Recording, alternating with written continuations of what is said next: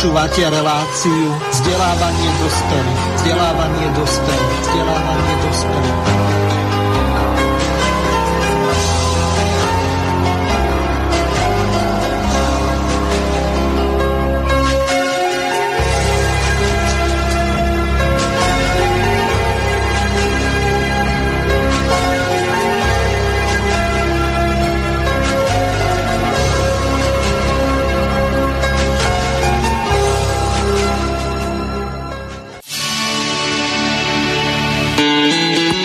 Poslucháči, v tejto relácii sa budeme venovať garancii určitého sociálneho minima, ktorý môže byť podmienený alebo nepodmienený základný príjem.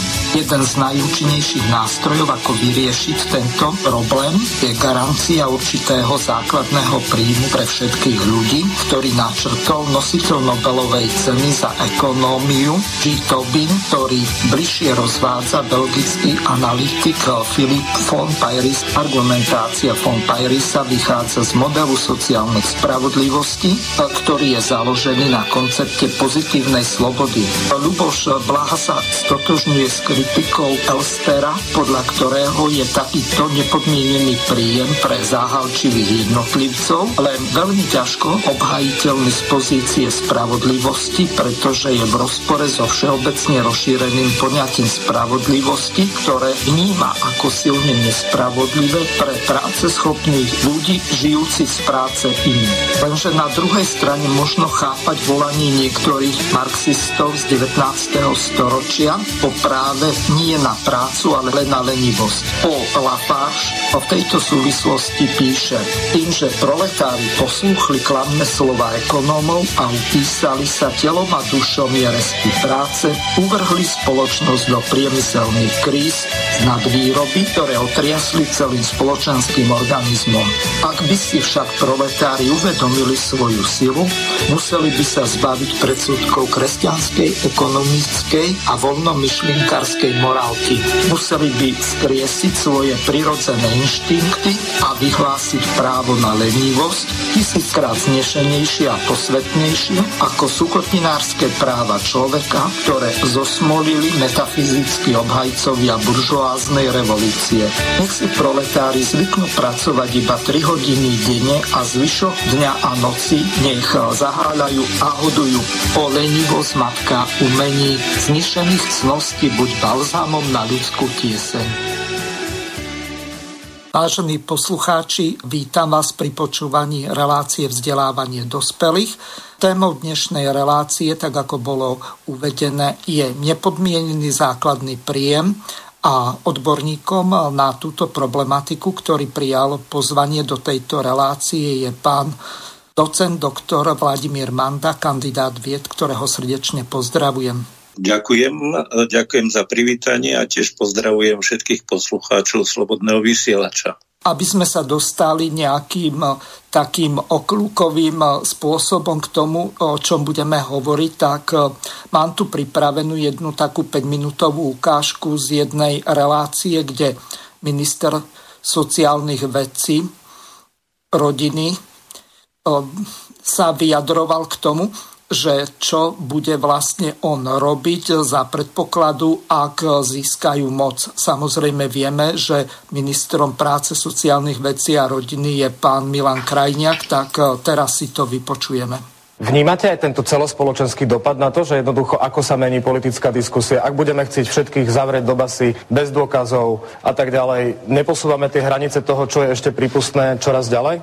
Vnímame to tak a preto, ak si všímate, my nikdy neútočíme na opozíciu iných partnerov politických osobne. Vždy sa snažíme vecne pomenovať tú kritiku. Tá kritika naša je ostrá, ale vždy je to kritika na nejaký problém, ktorý sa nerieši. A to, čo tu táto vláda už rok nerieši, ale keď je tu pán Žiž, tak bohužiaľ 10 rokov nerieši, je ten základný problém, ktorý ľudí zaujíma. Že keď tvrdo robím, mám za to dostať nejakú spravodlivú mzdu. A ja chcem na faktoch, pán Žiž, aby to nebolo, že kauza, nekauza, ukázať, že Slovensko už dnes má vyššiu produktivitu práce, ako majú Slovinci, a máme 80% produktivitu práce, ako majú Nemci. Ale aké máme platy? A v tom je ten problém.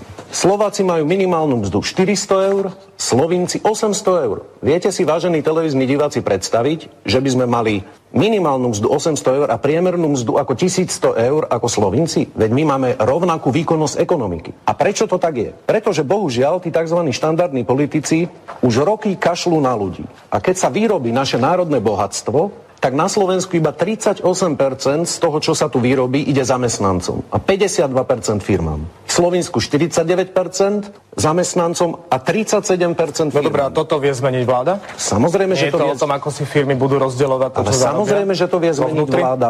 A prečo sa nemôžeme poučiť aspoň zo Slovenska, ktorá má rovnakú výkonnosť ekonomiky a majú tam o 400 eur vyššie platy a o 200 eur vyššie dôchodky? A deje sa to preto, že bohužiaľ tí štandardní politici najskôr myslia na seba, potom myslia na oligarchov v pozadí a potom dajú nejaké odrobinky. Dobre, a ste premiér tejto krajiny a chcete vyriešiť tento problém. Čo spravíte? Vyriešime to veľmi jednoducho. My máme prepočítaný variant a to chcem dať ako verejný prísľub, že v prípade, ak dostaneme dôveru občanov, tak vieme na základe tejto výkonnosti ekonomiky garantovať, že každý človek v tomto štáte bude mať o 300 eur vyšší čistý plat. A penzista bude mať minimálne o 100 až 150 eur vyšší dôchodok. Nehovorí sa tomu populizmus, pán Krajniak? Tomu sa nehovorí populizmus, to sú prepočty na základe výkonnosti slovenskej ekonomiky, HDP na hlavu a toho, koľko táto ekonomika vyprodukuje. Dobre, ale vy ako vláda, čo prinútite tie firmy, aby si tie peniaze delili inak a dali ľuďom? Je to veľmi jednoduché. Budeme dvíhať minimálnu mzdu oveľa vyššie ako dnes.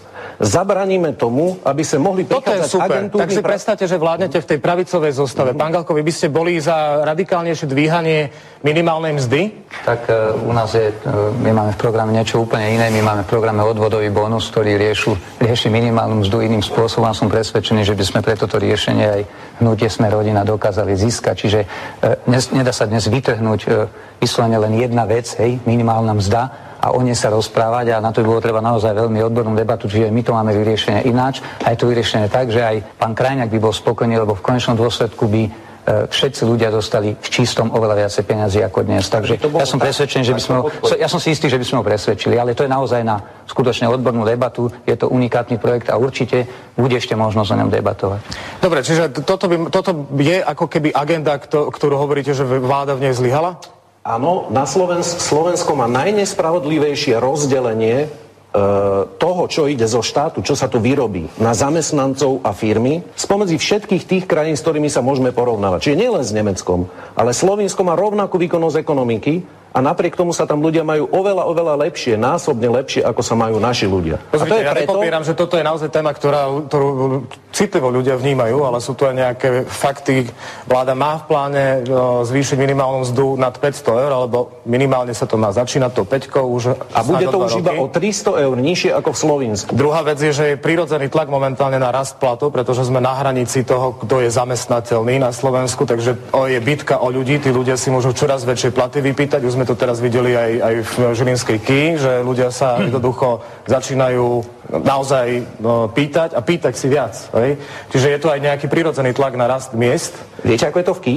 Iba 25% dávajú zamestnancom, 75% si necháva firma. A táto vláda s tým roky a roky nič neurobila. Dívala sa na to, ako tí Korejci vykoristujú slovenských pracovníkov. A ešte sa diskutuje o tom, že máme dovážať pracovníkov z Rumunska a zo Srbska. Veď to je katastrofa. My máme chrániť naše pracovné miesta. My nedovážeme, oni sem chcú ísť robiť momentálne. Už sme pre nich ten štát, v ktorom sa im oplatí žiť a pracovať. Aj keď teda, bohužiaľ, nalateľ je podvodníkom. Pán Uhrík, nech sa páči vaša reakcia. Pán moderátor, vidíte, ako šikovne sme sa dostali od kauzy Bašternák, ktoré sme sa vlastne ani nejakým spôsobom nepočuli nejaké relevantné vyjadrenia k minimálnej mzde a úplne populistickým témám trošku. Ja si myslím, že táto fiktívna opozícia, čo tu sedí, nikdy nejakú korupčnú kauzu reálne nevyšetrí. Dôkazom týchto slov je 23 rokov vlád, ktoré tu boli, kde sa stredala HZDS, SDK, kde sa stredal Smer, Radičová, pán Galko tam sedel v tej vláde. Nevyšetrili sa nejaké kauzy, dokonca aj pán Krajniak tuším bol v jednej vláde. Nevyšetrili sa nejaké kauzy. Akým som bol ministrom, že si nespomínam? Boli ste poradca pre cigánsky problém, pánovi Lipšicovi. To zatiaľ nebol člen vlády, ale ďakujem. Áno.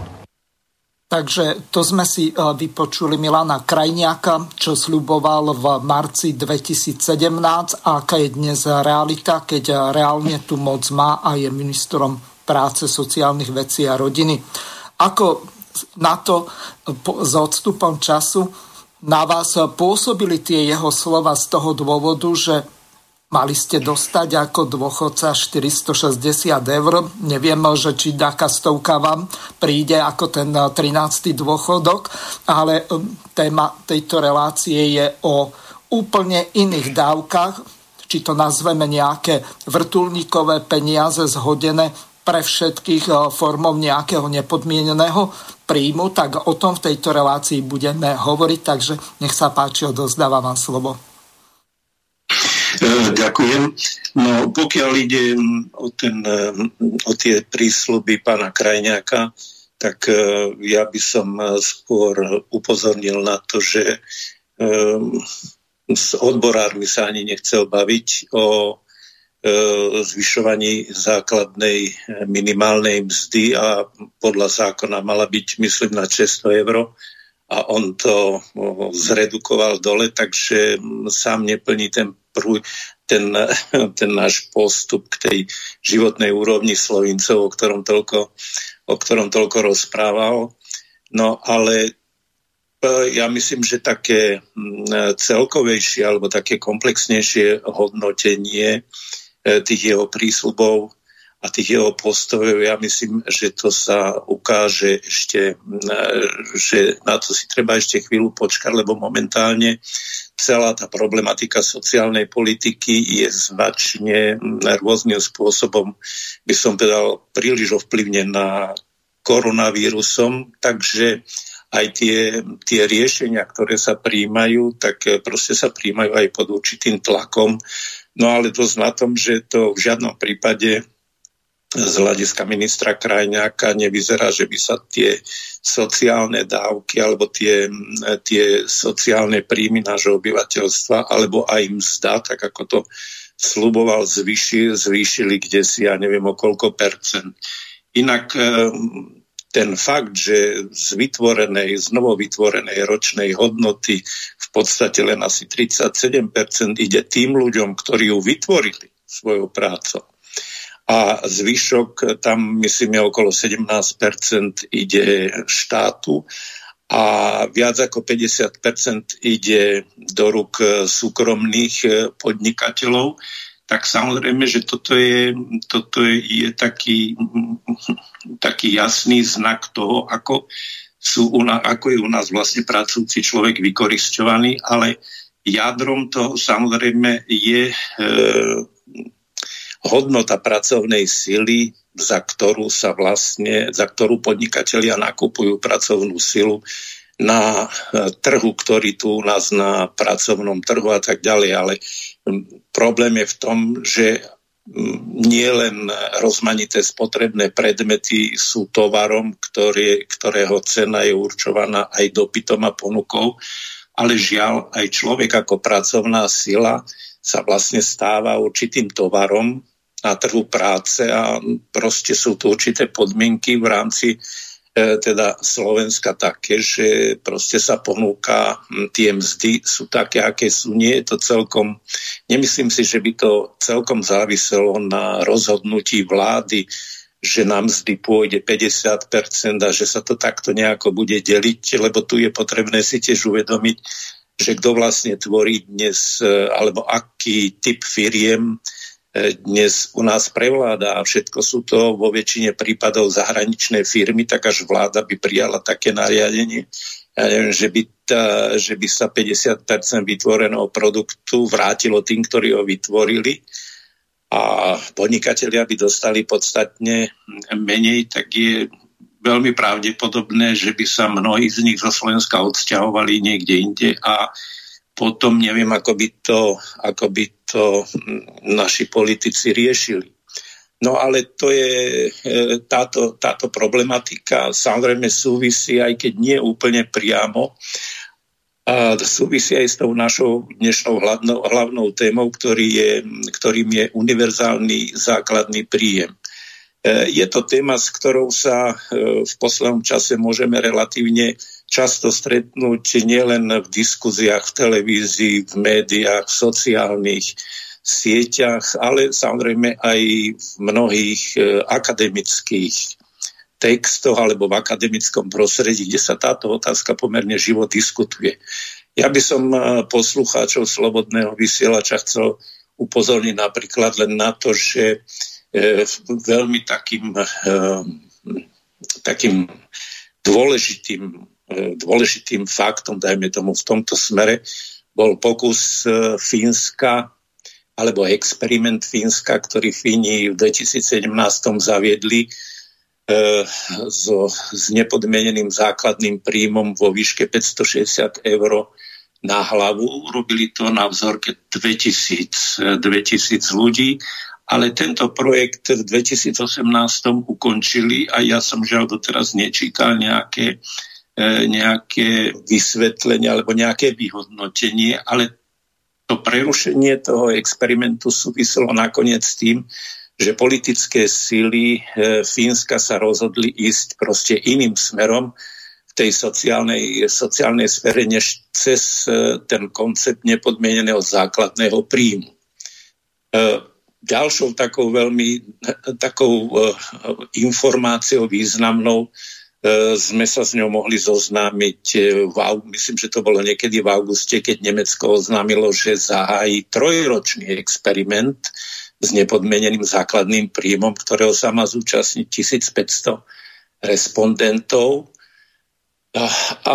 ale len 120 z nich bude vyplácaný nepodmenený príjem 1200 eur mesačne, a ten zvýšok tých zúčastnených bude proste slúžiť ako určitá referenčná skupina, aby Nemci zistili, čo skutočne iné, alebo ako inak sa budú správať ľudia, ktorí budú dostávať ten nepodmenený príjem oproti tým, ktorí ho nedostávajú. Ale aj súčasný, aktuálny stav v rámci Európskej únie momentálne rovnako prebieha určitý zápas o zavedenie nepodmieneného základného príjmu.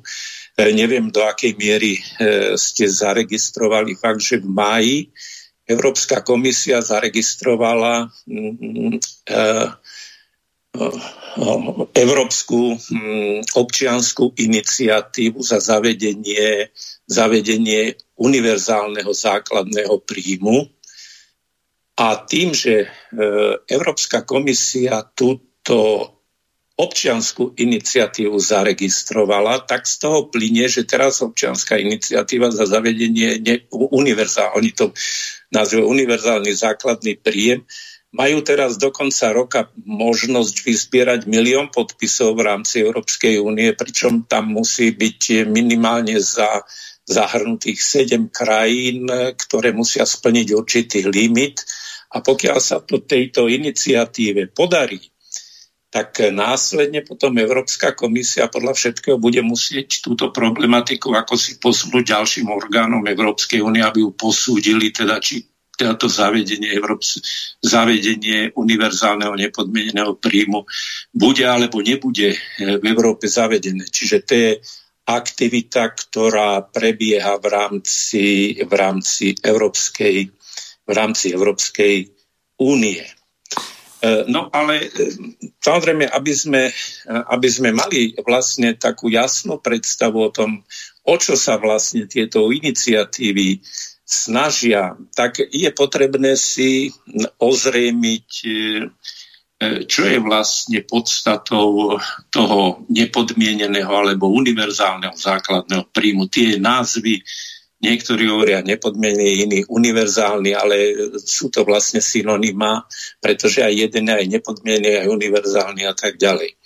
No, myslím, že takým najjednoduchším a najzrozumiteľnejším prístupom k pochopeniu jadra toho nepodmieneného základného príjmu je, že si stručne povieme o takých 6 jednoduchých princípoch, o ktoré sa tento príjem opiera.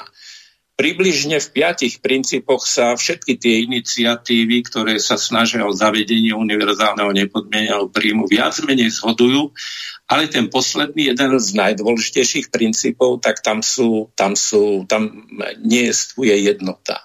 Takže pokiaľ ide o ten prvý princíp, je to vlastne zmysel nepodmieneného základného príjmu. V čom je vlastne ten zmysel? Ak by sme sa držali tej európskej iniciatívy, ktorá momentálne v rámci Európskej únie beží, tak oni formulujú ten hlavný cieľ nepodmieneného základného príjmu ako dosiahnutie, alebo že to má byť príjem, ktorý má zabezpečiť každému občanovi alebo každému obyvateľovi žijúcemu v Európskej únii jednak dôstojný ľudský život. To znamená, že by z toho príjmu mal byť schopný uspokojiť všetky svoje základné potreby.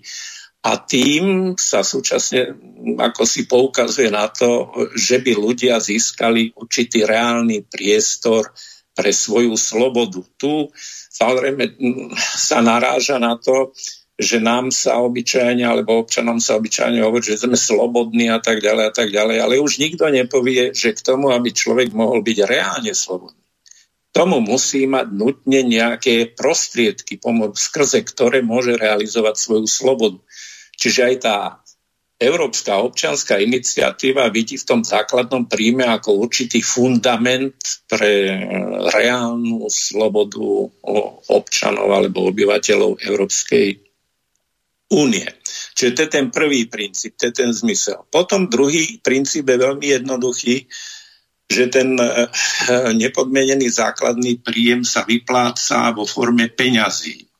To znamená, že sa neposkytuje vo forme nejakých poukážok, teda nejakých potravinových poukážok, alebo vo forme nejakých potravinových balíčkov a tak ďalej a tak ďalej. Nie, nepodmienený základný príjem sa vypláca v peňažnej forme.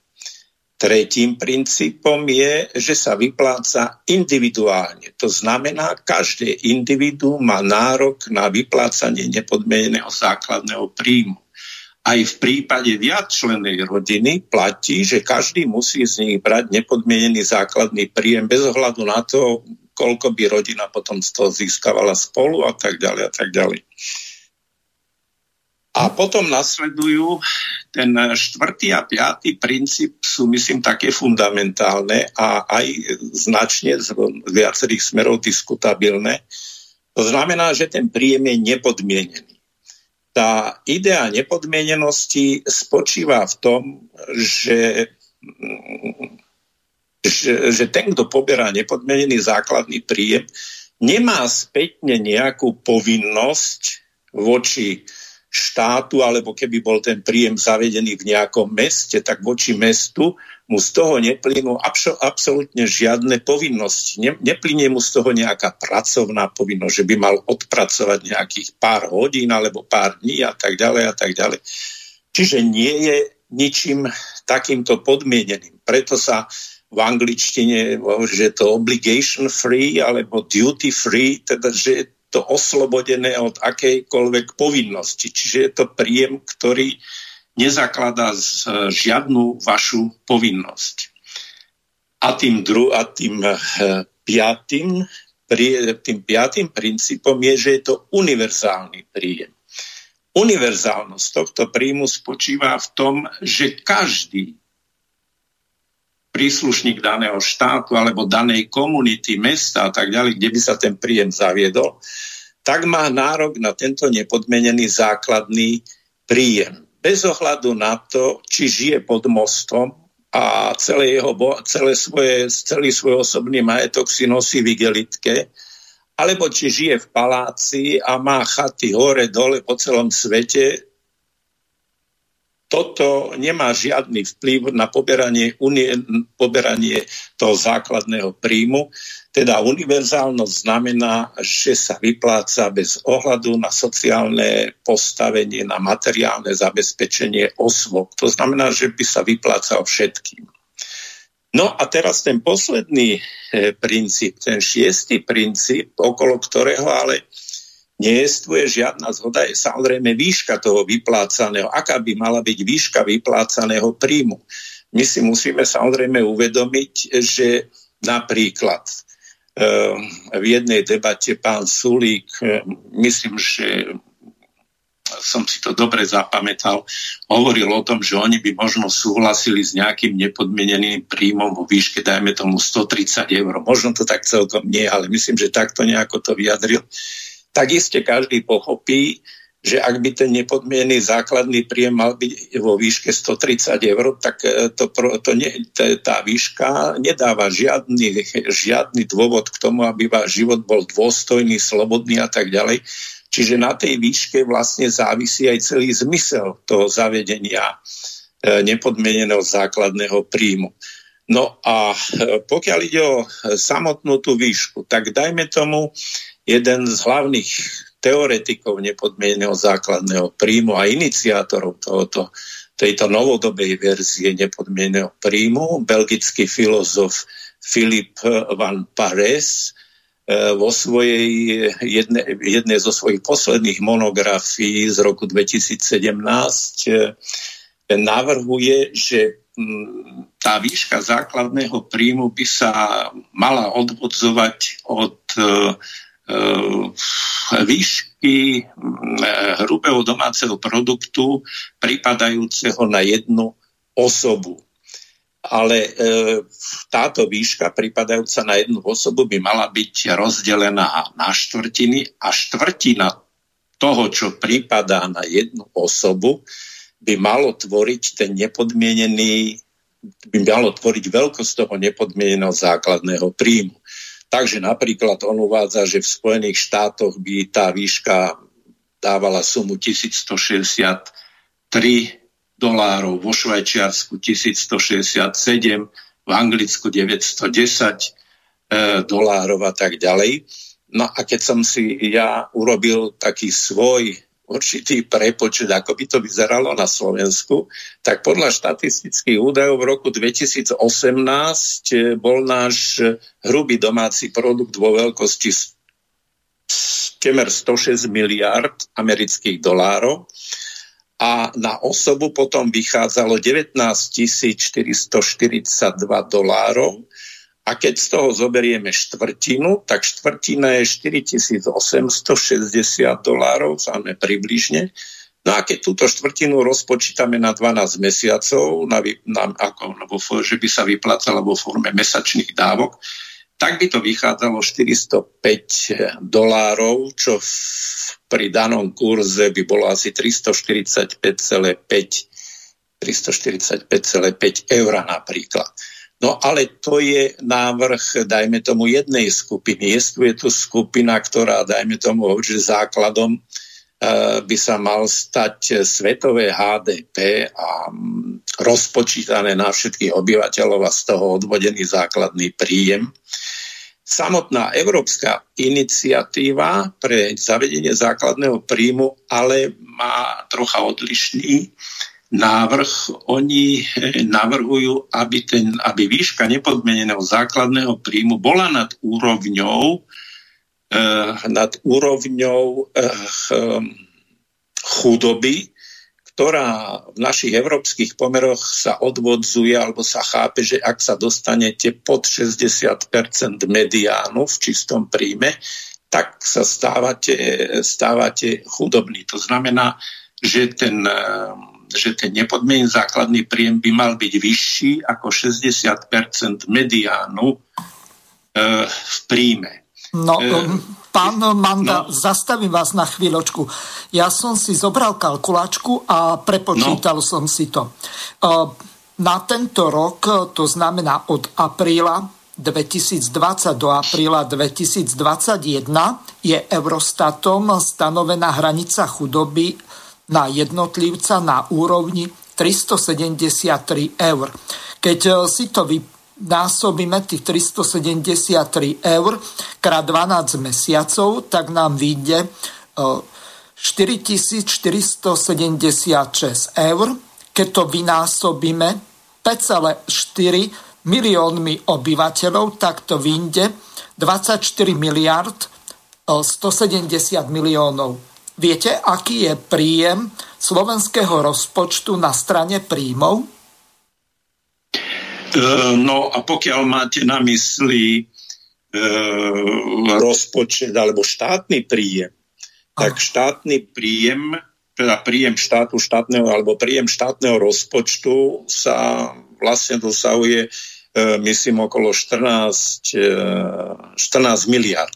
Áno, plus 2 miliardy hypotetické od Európskej únie, plus k tomu sa ešte pripočítajú dane, pokuty, vrátane sankcií vo forme, čo ja viem, koncesionárskych poplatkov, lebo to ešte tak šialene je tam započítané v tom účtovníctve ministerstva financií, že my, ktorí platíme koncesionárske poplatky, tak to je v tej istej kapitole, ako sú napríklad pokuty, ktoré vyzbierajú policajti alebo daňové úrady a ďalší.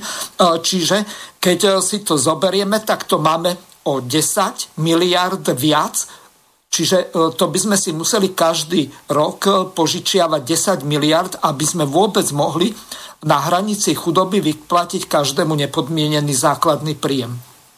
No, k tomu sa môžeme, dajme tomu, dostať troška neskôr. To je samozrejme otázka, že z akých zdrojov by mal byť ten základný príjem vlastne vyplácaný. Lebo keby sme zobrali ten základ, tých 60% mediánu, je v každej krajine iný. Tak ja som pozeral v 2019 na Slovensku ten medián, to znamená, to je príjem, že všetci tí, čo sú nad ním, aj tí, čo sú pod ním, tak sú to vlastne rovnako veľké skupiny. Čiže to je rozdiel od priemerného príjmu, lebo priemerný príjem môže brať ďaleko menšia skupina a väčšina berie podpriemerný, ale keď sa hovorí o mediáne, tak to musí byť v strede.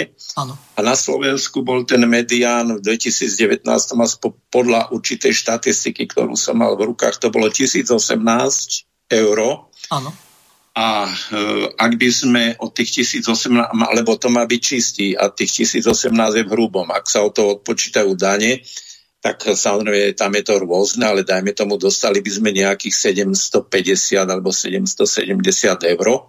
A 60% z toho by bolo asi 474. No tak potom tie počty by sa samozrejme navýšili ešte viac, ale to je samozrejme jedna tá otázka, z čoho by mal byť vlastne vyplácaný ten univerzálny príjem, to je skutočne jedna z veľmi diskutovaných vecí a ja si myslím, že zástancovia toho nepodmieneného základného príjmu jednoducho ich argumenty odkiaľ a ako by sa to malo brať, nie sú veľmi presvedčivé. No, ale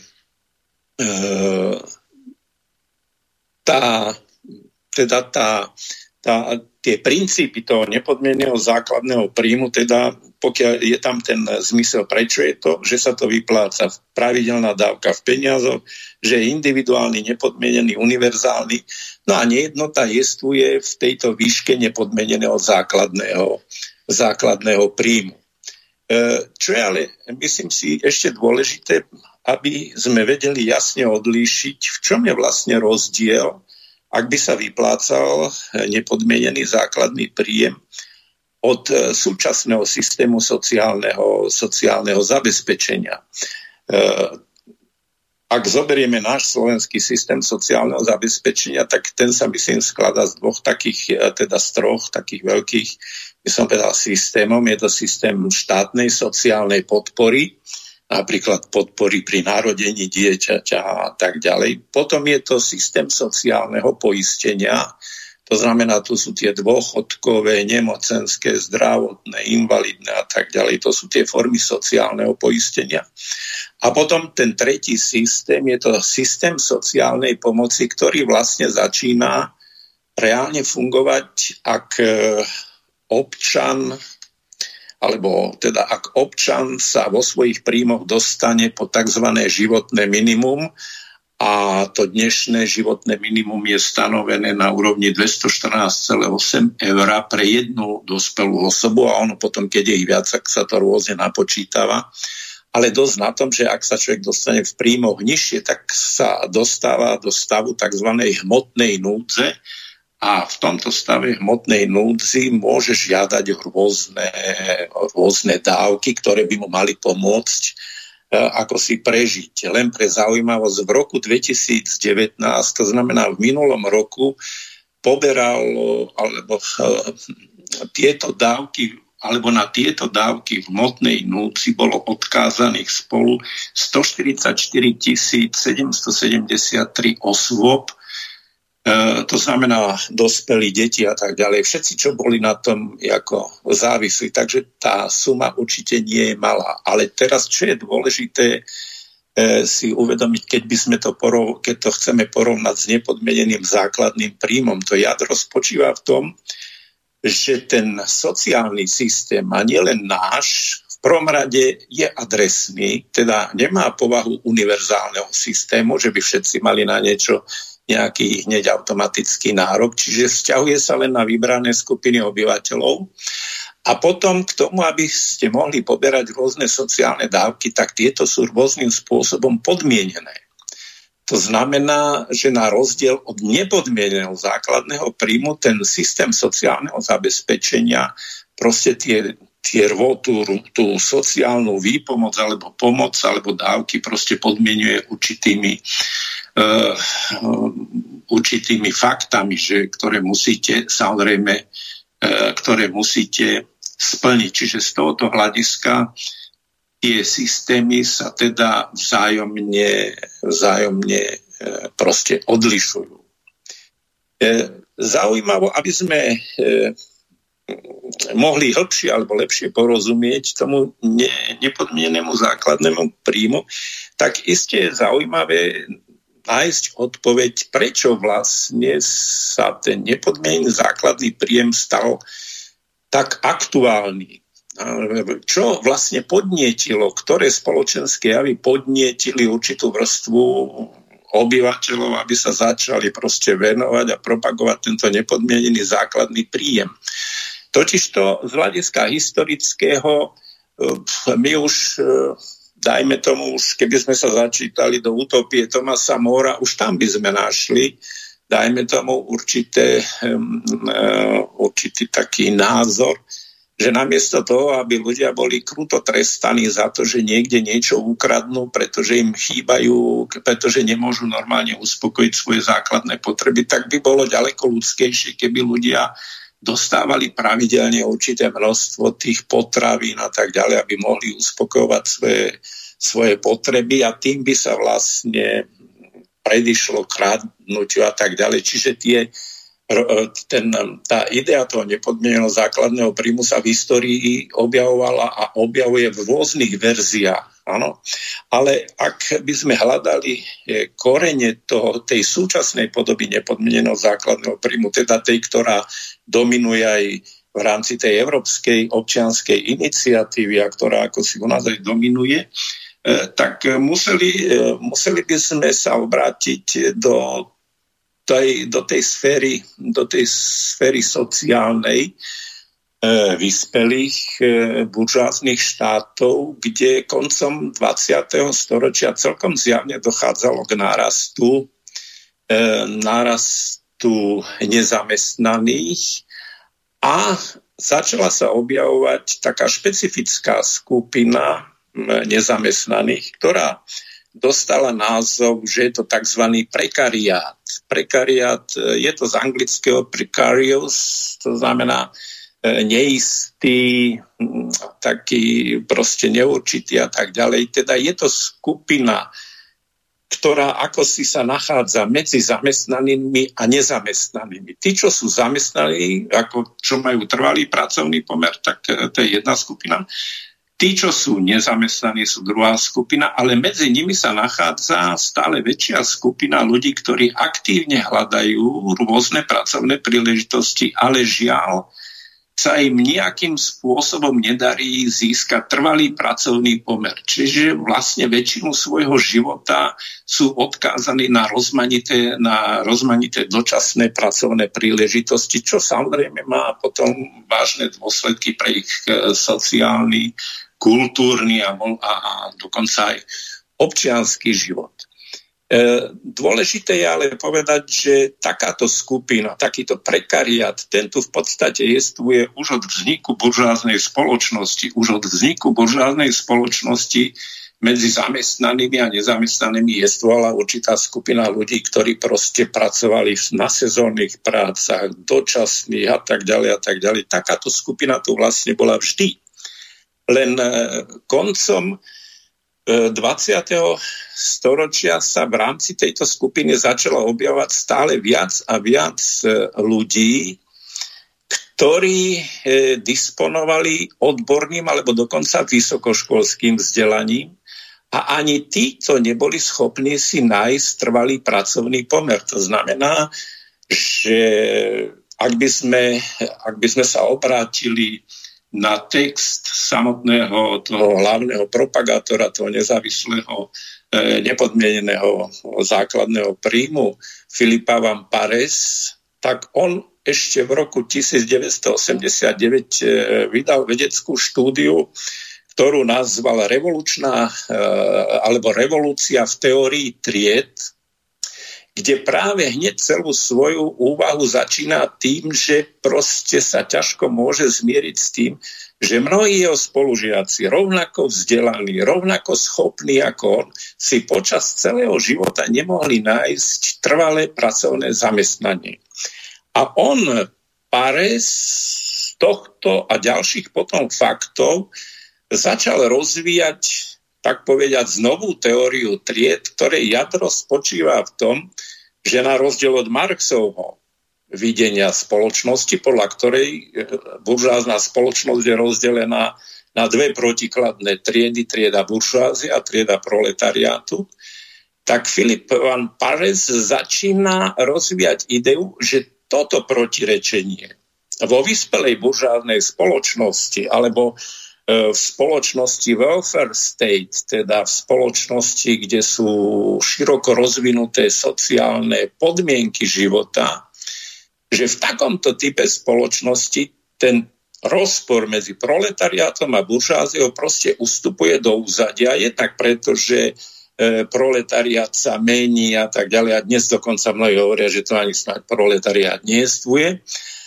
Ale namiesto tohoto rozporu podľa uvedeného autora sa v modernej, rozvinutej buržáznej spoločnosti rozvíja a začína dominovať rozpor medzi zamestnanými a nezamestnanými. Philippe Van Parijs v rámci tej svojej revolučnej teórie tried teda rozvíja ideu, že moderná spoločnosť začína byť determinovaná hlavným rozporom medzi tými, ktorí sú zamestnaní a tými, ktorí sú nezamestnaní.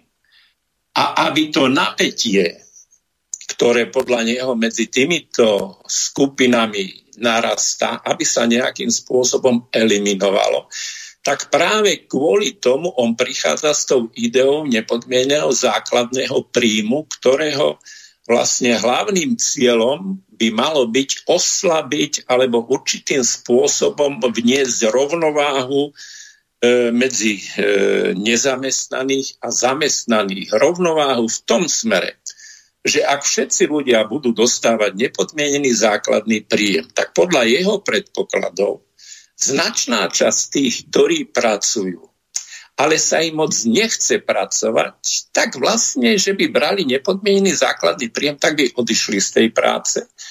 A na druhej strane medzi nezamestnanými tá skupina, ktorí aktívne hľadajú a tak ďalej, tak oni by sa na tieto miesta dostali a tak by vlastne ten vzťah zamestnaných a nezamestnaných bol ako si podľa jeho názoru nejakým spôsobom, tak povediať, lepšie vybalancovaný. A toto je z jeho hľadiska toto bol aj hlavný dôvod toho jeho návrhu nepodmieneného základného príjmu a aj dnes, alebo aj v tých jeho posledných prácach, hoci sa ten jeho dôraz už posúva viac proste k čiste otázkam nezamestnaných, tá idea toho prekariátu sa tam špeciálne ako si nevyzdvihuje.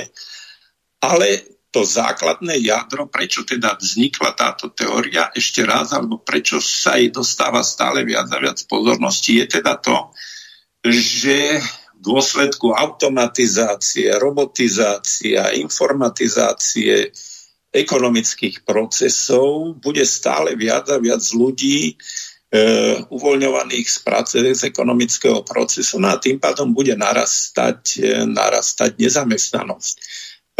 Všimnime si, nakoniec aj u nás to už môžeme vidieť a neplatí to len u nás, že kedysi platilo, že keď niekto získal univerzitný diplom, tak viac menej získal aj nárok na nejaké dobre platené miesto v spoločnosti. To už dnes v zásade neplatí všeobecne, že ten, kto ukončí univerzitu a získa diplom, že tým automaticky získa v spoločnosti aj nejaké trvalé a jemu primerané zamestnanie. No a to sú potom tie dôsledky, alebo to sú tie príčiny, ktoré viedli aj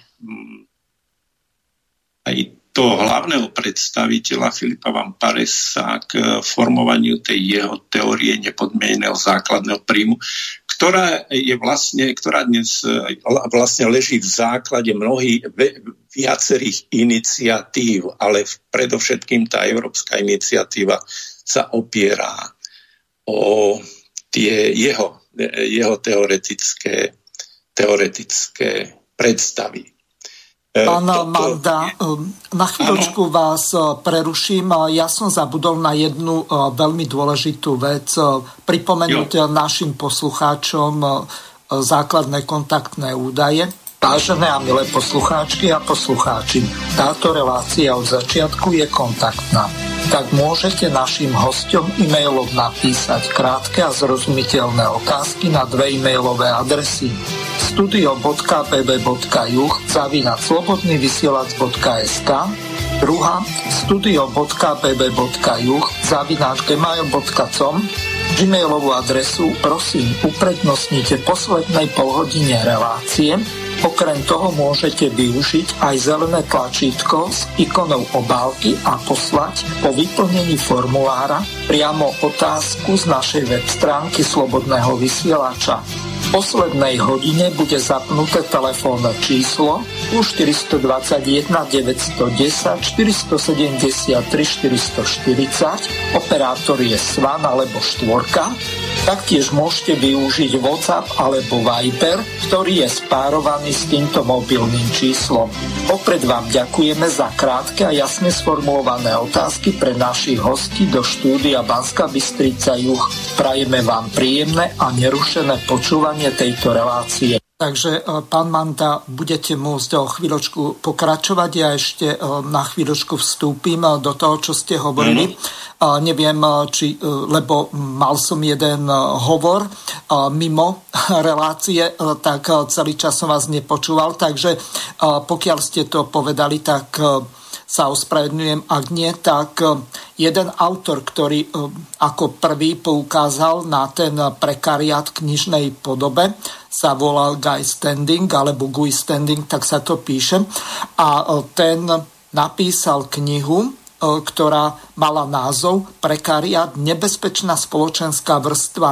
A tam on práve poukazuje na príklade napríklad učiteľov a hlavne vysokoškolských, ale nie s titulmi docent alebo profesor, ale najmä v prípade tých odborných asistentov, ktorí majú len povedzme na nejaký grant zmluvu alebo majú zmluvu urobenú na dobu určitú, a keď sa skrátka tie peniaze vyčerpajú alebo im tá part-time zmluva zanikne, tak v podstate oni sa stávajú voľnými, čiže nemusia ich znovu zamestnať na tej fakulte alebo na tej katedre. A práve títo ľudia, napriek tomu, že častokrát majú aj 2 doktoráty, za menom ešte PhD, tak oni sú v podstate nezamestnateľní, pretože nejaká firma ich nezamestná z toho dôvodu, že majú príliš vysokú kvalifikáciu a oni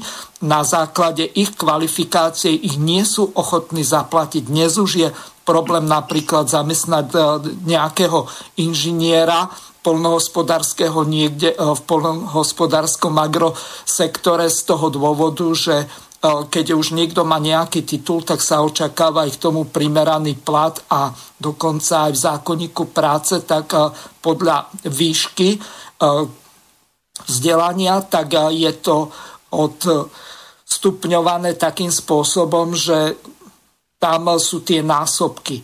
V prípade napríklad človeka, ktorý má PhD, tak to je 2,4 násobok tej základnej taxi, ktorou je napríklad minimálna mzda, ktorá teraz je 580 €, čiže tam by to vysoko cez 1000 €, taký plat mal byť a taký plat mu v podstate nedá nikto, pokiaľ to nie je napríklad ajťak, ale ty sa v takýchto prácach ani nejako nestratia z toho dôvodu, že ich je nedostatok. Takže nech sa páči, môžete pokračovať. No, ja by som reagoval hneď na vás v tom smere, že môžem hovoriť o vysokoškolskom prostredí, pretože som bol vlastne celý život zamestnaný na univerzite alebo vysokej škole, kde ešte za socializmu boli, v podstate sa uzatvárali tie pracovné zmluvy na dobu neurčitú. Myslím, že dnes už tá prax na vysokých školách sa opustila a tá pracovná zmluva sa vždy uzatvára len na dobu určitú, na nejaké obdobie. Lebo aj tým, ako sú univerzity tlačené proste k vyššiemu výkonu, tak aj univerzity sa snažia určitým spôsobom sa zabezpečiť v tom, že ak niekto dostane pracovný pomer na dobu neurčitú, tak potom samozrejme je komplikované s ním rozviazať pracovný pomer a tak ďalej. Teda aspoň ja, alebo moji niektorí kolegovia sme mali pracovnú zmluvu len na dobu určitú a potom sa tá zmluva, dajme tomu, na 5 rokov alebo tak nejako, a potom, keď sa splnili podmienky, tak sa predlžovala. U nás je to ale, myslím si, stále ešte relatívne lepšie ako na západe, kde viem, že aj z rozhovorov, ktoré som mal s priateľmi a tak ďalej, tak tam je samozrejme bežné, že tam sa prijíma, dajme tomu profesor sa prijíma len na určitý kurz, ktorý keď vyhrá konkurs, tak ho tam môže prednášať, 1-2 semestre, a keď to odprednáša, tak ten pracovný pomer končí a on musí si hľadať pre ten kurz uplatnenie na niektorej inej univerzite a tak ďalej. To je pravdepodobne aj jeden z dôvodov, prečo mnohí tí profesori na západných univerzitách proste prechádzajú vo veľkej miere z rôznych univerzít na rôzny čas tam alebo tam a tak ďalej.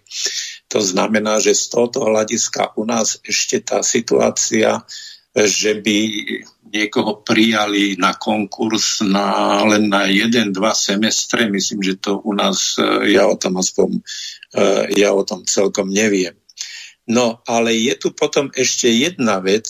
Ja som ju v rámci tej teórie toho Parijsa moc nespomenul, ale keď ste to načrtol, tak jedným, dajme tomu, z dôvodov, prečo podľa Parijsa mnohí aktívni ľudia, ktorí hľadajú zamestnanie, kvalitní ľudia a tak ďalej, prečo si nemôžu vlastne nájsť zamestnanie napriek tomu, že svojou kvalitou, dajme tomu, prevyšujú tých, ktorí sú v trvalom pracovnom pomere, tak jedným z dôvodov je práve ten, že v rámci toho welfare state je pracovná sila do takej miery proste chránená, keby som to mal tak zjednodušene povedať, že proste firmám sa neoplatí prepustiť horšieho zamestnanca a konkurzom namiesto neho prijať lepšieho, pretože celý ten proces je aj časovo náročný, ale aj finančne náročný pre tú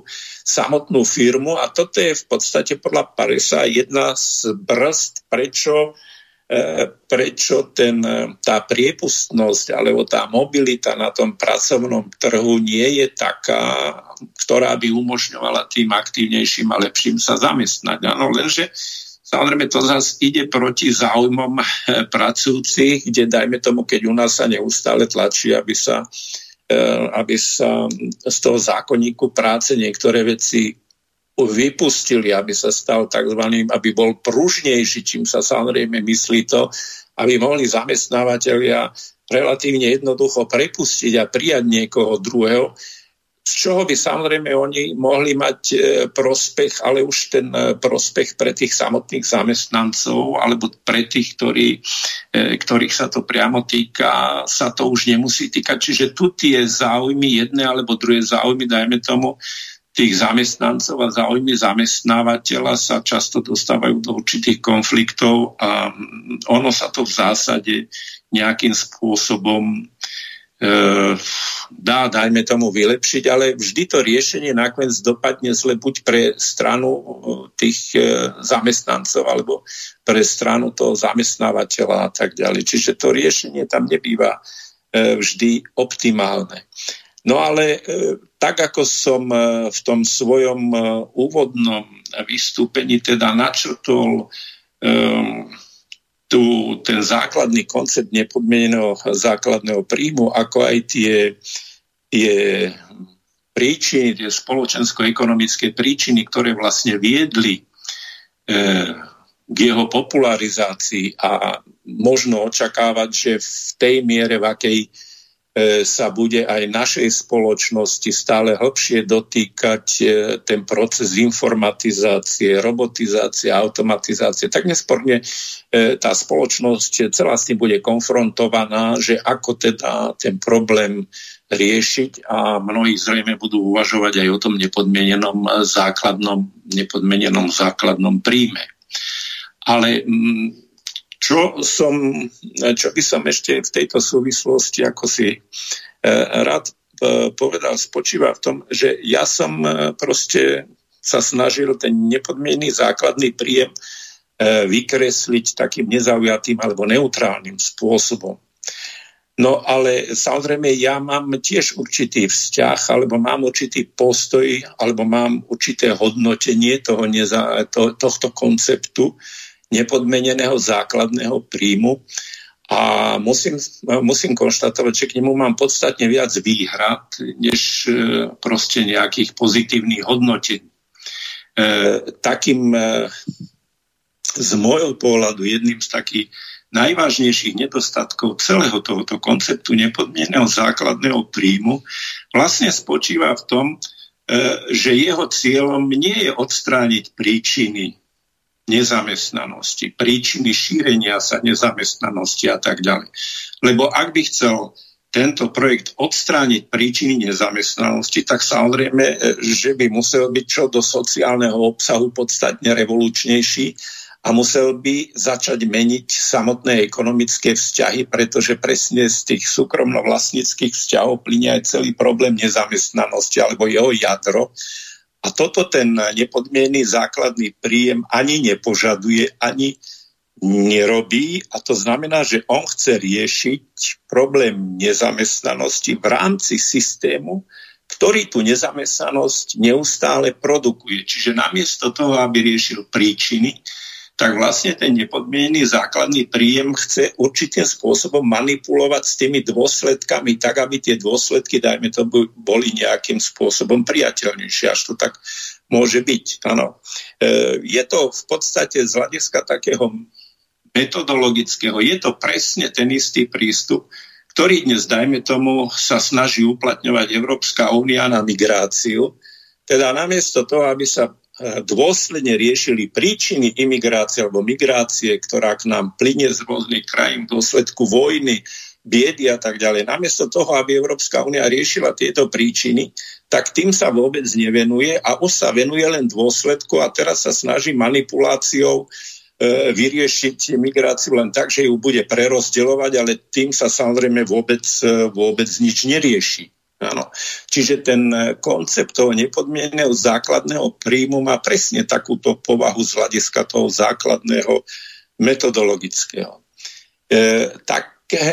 Takým špecifickým aspektom, samozrejme, a diskutabilným aspektom by bola otázka, kto by mal vlastne skutočné výhody zo zavedenia tohoto nepodmieneného základného príjmu. Lebo ten koncept celkovo hovorí, že by z toho mali prospech všetci, lebo všetci by dostávali nepodmienený základný príjem. Je zjavné, že skupina, ktorá by zo zavedenia toho nepodmieneného základného príjmu mala nesporne výhody, by bola celá skupina nezamestnaných. To je neodiskutovateľné.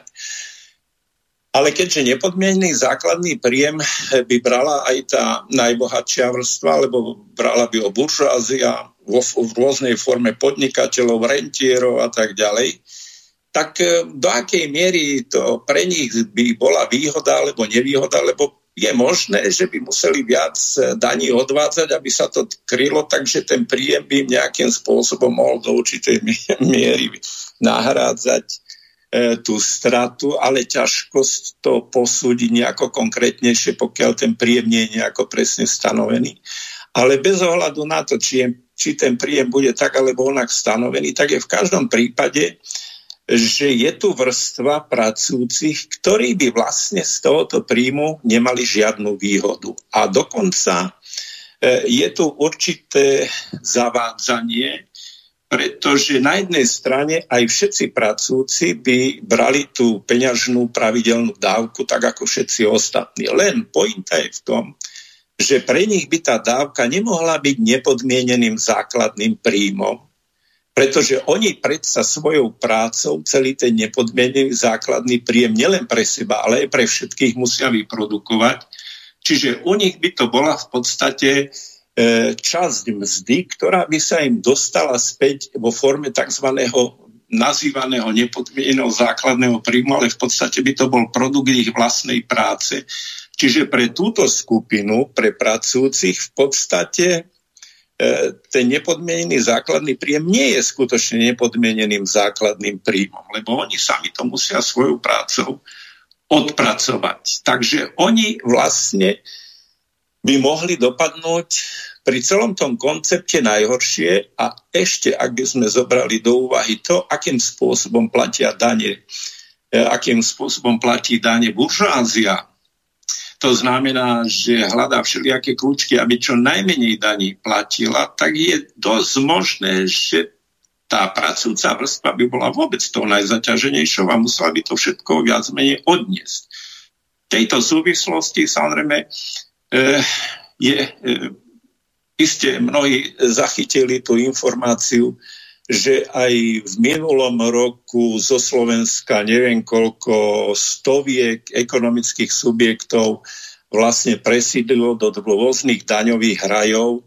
Myslím, že ten celkový počet sa už odhaduje, že viac ako 5,000 slovenských firiem má svoje sídlo v nejakých daňových rajoch.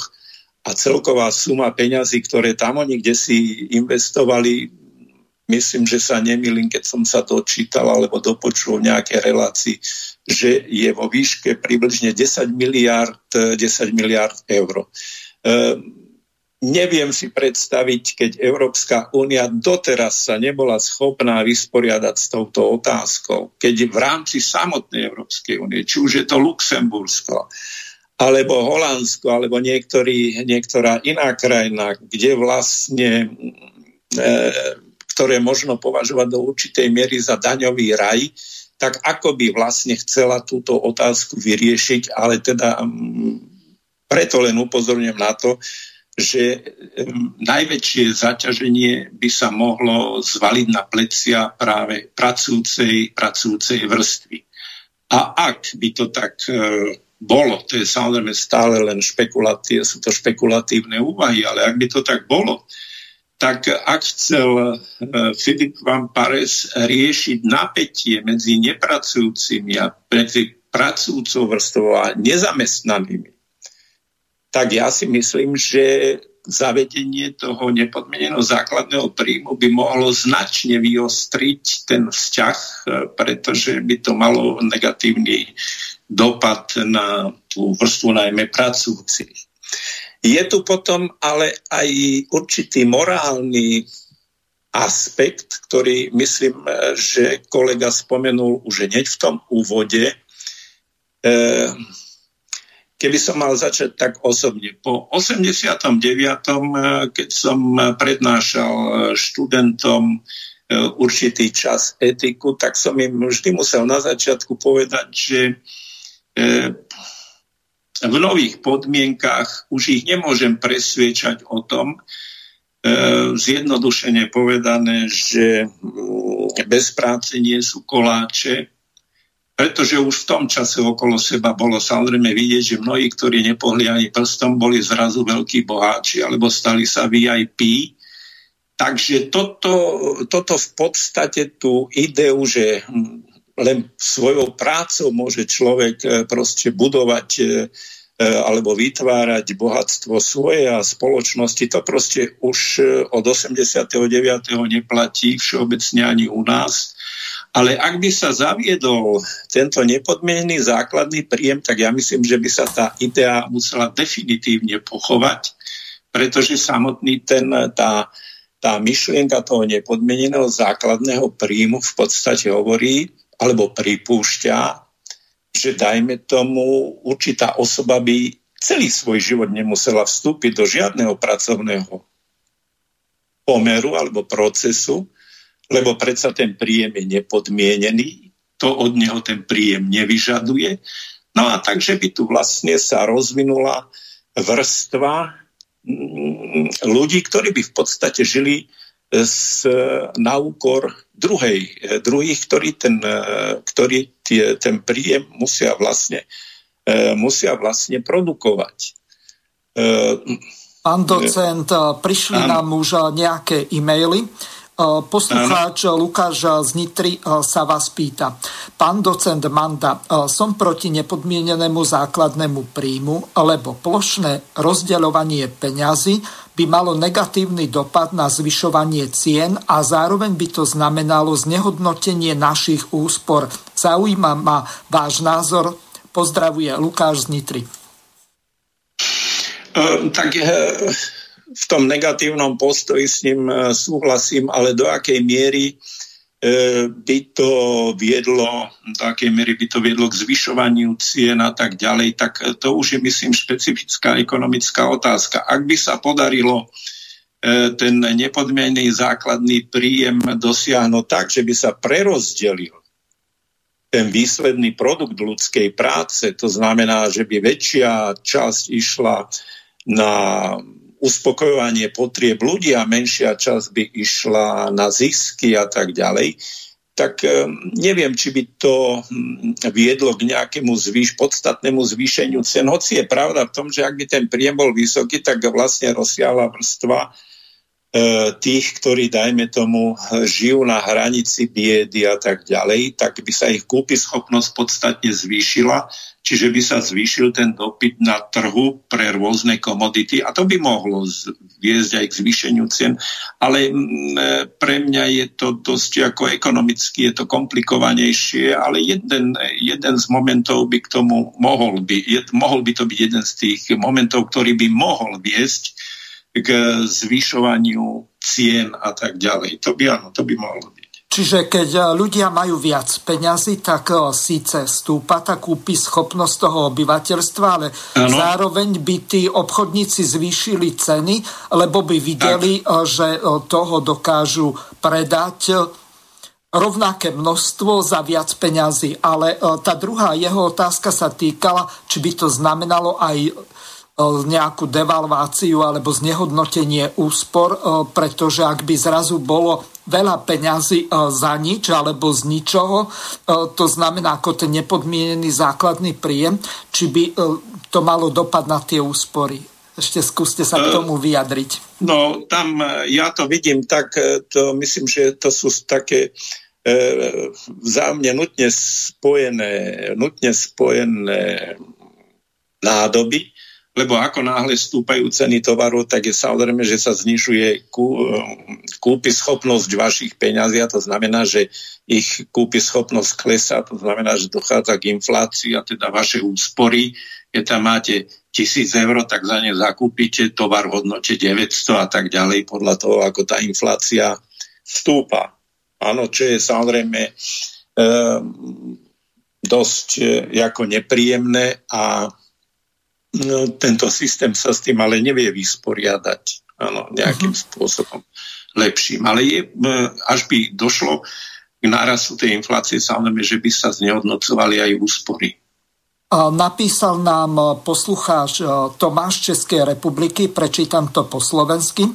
Som priaznivec základného príjmu, ale jeho výška by nemala v našich podmienkach byť vyššia ako 350 až 400 eur.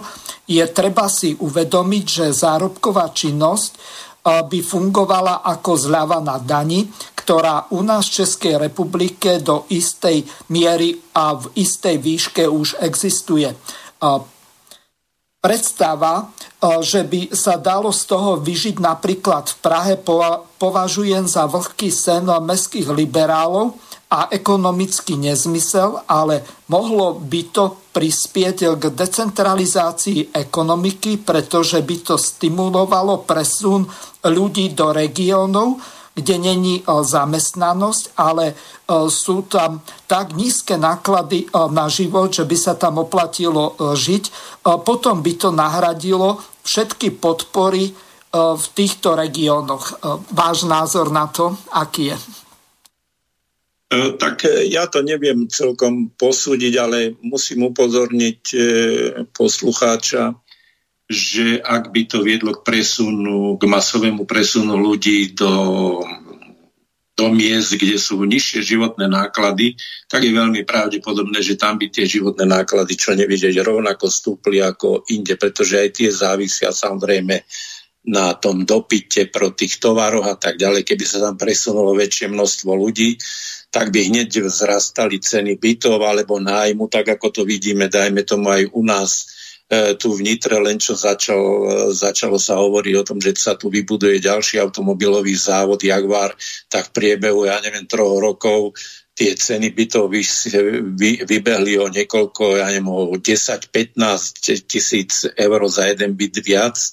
Čiže to by mohlo byť len také dočasné riešenie, teda to určité rozptýlenie. Áno, to myslím, že by neviedlo k nejakému trvalému zlepšeniu. A potom tá posledná pripomienka, ja som to tam teraz nezaregistroval.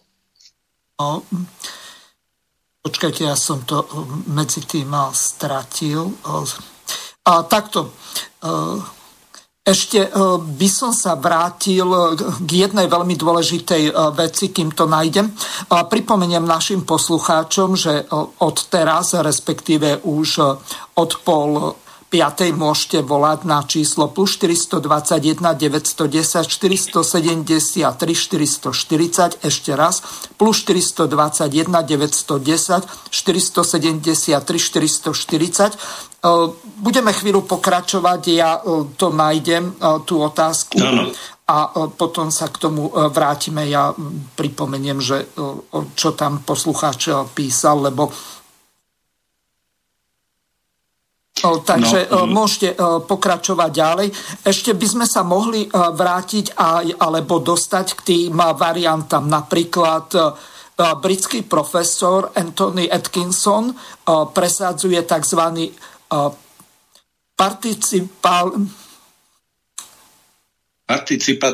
Participatívny základný príjem. Čiže o aký príjem sa tam jedná?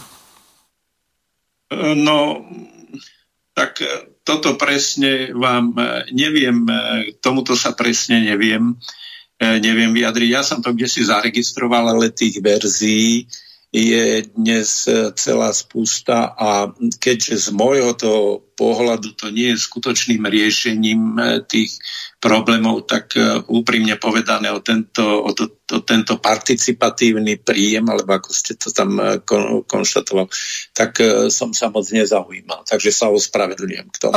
Dobre, v pohode. Vrátim sa k tej poslednej časti tej otázky. Ale mohlo by to prispieť k decentralizácii ekonomiky, pretože by to stimulovalo presun ľudí do regiónov, kde není zamestnanosť, ale sú tam nízke náklady na život, tak by sa... Áno, tak iste, keby sa tam presunuli do tých regiónov, kde tá ekonomická sféra je menej rozvinutá, no až by sa tam presunulo viac ľudí, tak je možné, že by sa tam tá ekonomická sféra rozvinula, ale až by to mal byť nepodmienený základný príjem. tak tá ekonomická sféra by tam nemusela byť podmienená tým, že oni tam budú pracovať. Ale určite by mohla byť podmienená tým, že by tam vytvorili väčší kúpyschopný dopyt. Takže by tam pomohli rozvinúť obchodu a tak ďalej, alebo poľnohospodárstvu po dopyt. Čiže by sa tam zvýšil dopyt v tomto zmysle. Ale automaticky tým, že by sa s tým nepodmieneným základným príjmom 350 či 400, ako to kolega tam hovoril, tých euro, presunuli do tých menej rozvinutých ekonomických oblastí práve preto, že ten príjem je nepodmienený, teda nevyžaduje žiadnu pracovnú aktivitu, tak nie je, ako si, nutne z toho neplynie, ak by sa presunuli do tých oblastí, že by je začali pracovať. Isté. Niektorí by sa tam mohli presunúť a našli by si tam nejaké také menej náročné alebo časovo menej náročné a tak ďalej zamestnanie, s čím vlastne tí čo podporujú ten univerzálny nepodmienený príjem, vlastne do určitej miery aj argumentujú, že ak by mal človek v tej výške povedzme 350 alebo Adam 400 eur, keby mal ten príjem, takže by ho to neviedlo ako k tomu, že by stratil vôbec záujem o nejaké zamestnanie, ale že by mal väčšiu voľnosť vo výbere svojho zamestnania.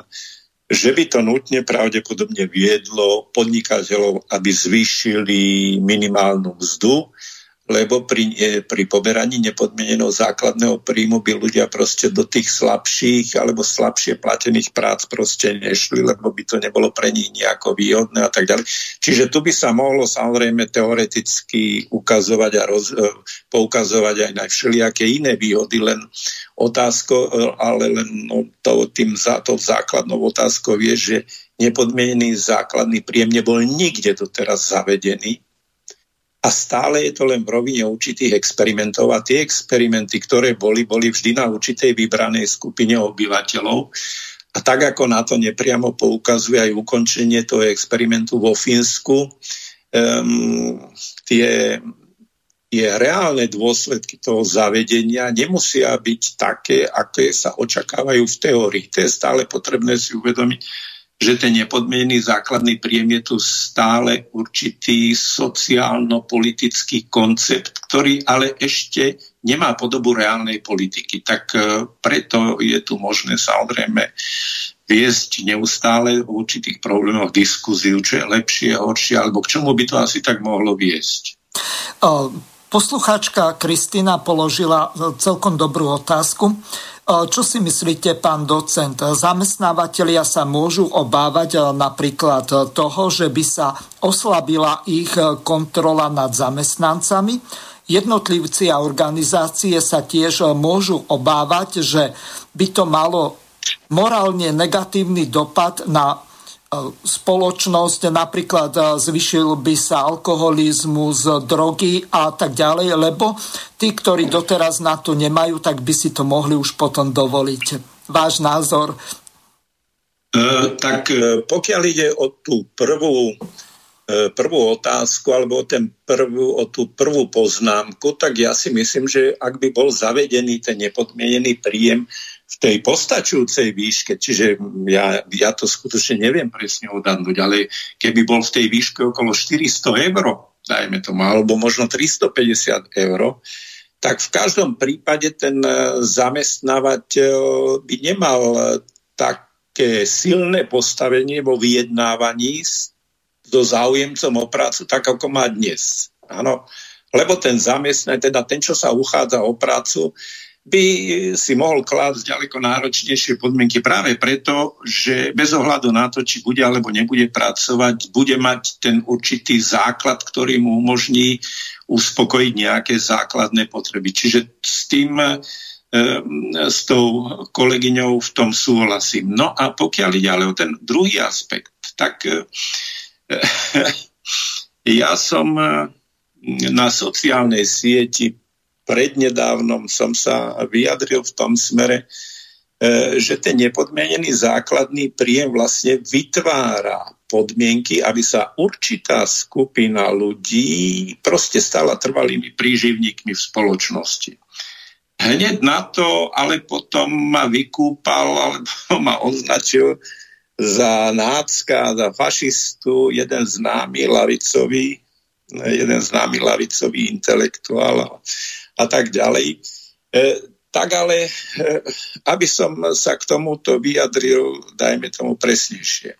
Problém, alebo ten, ktorý tu, alebo toto by bolo potrebné si v prvom rade uvedomiť, že je principiálny rozdiel medzi nezamestnanými alebo nezamestnanosťou, ktorí sú donútení vonkajšími okolnostiami, na ktoré oni nemajú žiadny v podstate dosah, keď sú proste okolnostiami tej vonkajšej ekonomiky, proste sú donútení byť nezamestnaní a napriek svojej snahe sa im nedarí získať nejakú primeranú prácu.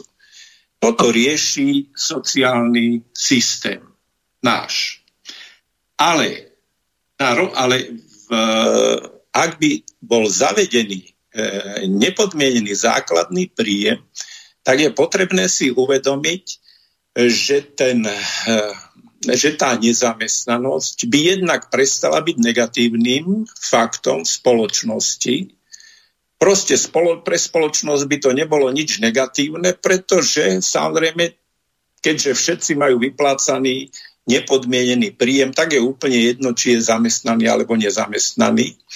Ale vyplácaním toho príjmu dochádza k zmene statusu toho, kto ho berie a je nezamestnaný. Totižto určitá skupina ľudí tým, že poberajú ten základný príjem, proste svojim dobrovoľným rozhodnutím sa rozhodnú, že sa nebudú zúčastňovať na žiadnom tých pracovných vzťahoch. No ale potom samozrejme toto, keďže je to jeho dobrovoľné rozhodnutie a tak ďalej a môže ho realizovať počas celého života, tak to je proste jednoducho príživníctvo. Na tom proste sa nedá nič zmeniť. Je to vlastne ten nepodmienený základný príjem namiesto jednej vrstvy príživníkov, ktorá už vlastne v našej spoločnosti jestvuje. Pretože tu jestvuje skupina ľudí, ktorí žijú z vykorisťovania, z privlastňovania si práce druhých, žijú z rôznych dividend alebo renty, ktorú poberajú z kadečoho. Čiže táto vrstva tu vzniká hneď alebo veľmi skoro po 89. po zavedení kapitalizmu. Ale tento nepodmienený základný príjem vytvára podmienky, aby sa tu sformovala proste vedomé vrstva ľudí, ktorí budú odmietať alebo nemajú záujem nejakým spôsobom participovať na rozvoji spoločného bohatstva, ale budú touto spoločnosťou, dajme tomu, celý život živení. V rámci tento problém, dajme tomu, bol zverejnený zborník diskuzie lavičiarov o nepodmienenom základnom príjme a nemecká teoretička Anke Hassel napríklad konštatuje, že toto zavedenie nepodmieneného základného príjmu sa môže veľmi negatívne dotknúť najmä mladých ľudí. A ona uvádzala aj výsledky sociologického prieskumu, keď sa žiakov na základných školách pýtali, že čo plánujú po ukončení školy a tak ďalej, tak mnoho odpovedí zrazu sa ukázalo, že sa hotujú na proste poberatelia dávok. Na sociálnu podporu, že budú žiť proste zo sociálnej podpory a ako náhle by bol zavedený nepodmienený základný príjem, tak celkom iste by sa rozhodli, že budú proste žiť z nepodmieneného základného príjmu. Ale tu potom ešte je tu aj ďaleko vážnejšia otázka vo vzťahu k vzdelávaniu, pretože ako vlastne by sme chceli presvedčať mladých ľudí, aby sa intenzívne vzdelávali, aby čo najviac vedeli. Veď vieme, že je to všetko späté s veľkou proste určitou námahou. To vzdelanie nikto nikomu do hlavy nenaleje, ale ak tu bude mať on pred sebou perspektívu, že v podstate môže celý život brať určitý nepodmienený základný príjem, tak prečo vlastne, čo by ho malo motivovať k tomu, aby sa ďalej vzdelával. Takže tu len upozorňujem na to, že keď hovorím, že nepodmienený základný príjem má tendenciu alebo má potenciu sformovať novú triedu príživníkov, tak z toho nejako neplynie, že aj dnešnú masu nezamestnaných, ktorí sú k tomu donútení vonkajšími okolnostiami a vonkajšou, na čom oni sami nemajú nejaký podiel, že aj ich ja chápem ako príživníkov. Toto mi vlastne ten lavičiar vtedy vyhodil, pretože jednoducho nerozumie rozdielu medzi sociálnym systémom, ktorý nie je určený k tomu, aby zabezpečoval človeku dôstojný život, ale sociálny systém je určený k tomu, aby ľuďom pomáhal prekonávať určité sociálne ťažké situácie. Už do akej miery tie naše príspevky to pomáhajú alebo nepomáhajú, to je druhá vec. Ale v žiadnom prípade z toho neplynie, že tí nezamestnaní sú nejakí príživníci. Z tohoto hľadiska, lebo sú k tomu donútení vonkajšími okolnostiami alebo svojim zdravotným stavom a tak ďalej. Ale v rámci nepodmeneného základného príjmu toto padá. Toto už ostáva na slobodnom rozhodnutí samotného človeka. A preto samozrejme jednou z mojich výhrad je, že tento nepodmenený základný príjem potenciálne v sebe takéto nebezpečenstvo má. Máme tu ďalšiu otázku od poslucháčky Anny, ktorá píše: zamestnávateľia by väčšinou dávali minimálny plat zamestnancom, lebo minimálny plat plus nepodmienený príjem, tak by to zamestnancom stačilo, aj keby dostal minimálny plat od zamestnávateľa. Čo si o tom myslíte? Tak vidíte, to je, dajme tomu, určitá opačná interpretácia dôsledkov zavedenia nepodmieneného základného príjmu, teda teoretická interpretácia. Jedna interpretácia, o ktorej sme pred chvíľou hovorili, spočívala v tom, že ako náhle bude zavedený nepodmienený základný príjem, tak ten, kto bude mať záujem o prácu, sa nebude proste, jeho pozícia sociálne bude pevnejšia, silnejšia, tak si môže nárokovať na vyššiu mzdu a bude sa mu musieť prispôsobiť zamestnávateľ, lebo ten zamestnanec nie je už taký slabý ako dnes, keď v podstate nemá žiadny pevný základ pod nohami, takže v každom prípade musí príjmať nakoniec, ak chce ako tak žiť, musí prijať tú ponuku toho zamestnávateľa. No a tu je druhý prístup, ktorý hovorí, že keď budeme brať nepodmienený základný príjem, tak vlastne sa spokojíme aj s menšou mzdou za zamestnanie. Aha. Len tu teraz ale je tá otázka, že prečo by som ja, dajme tomu,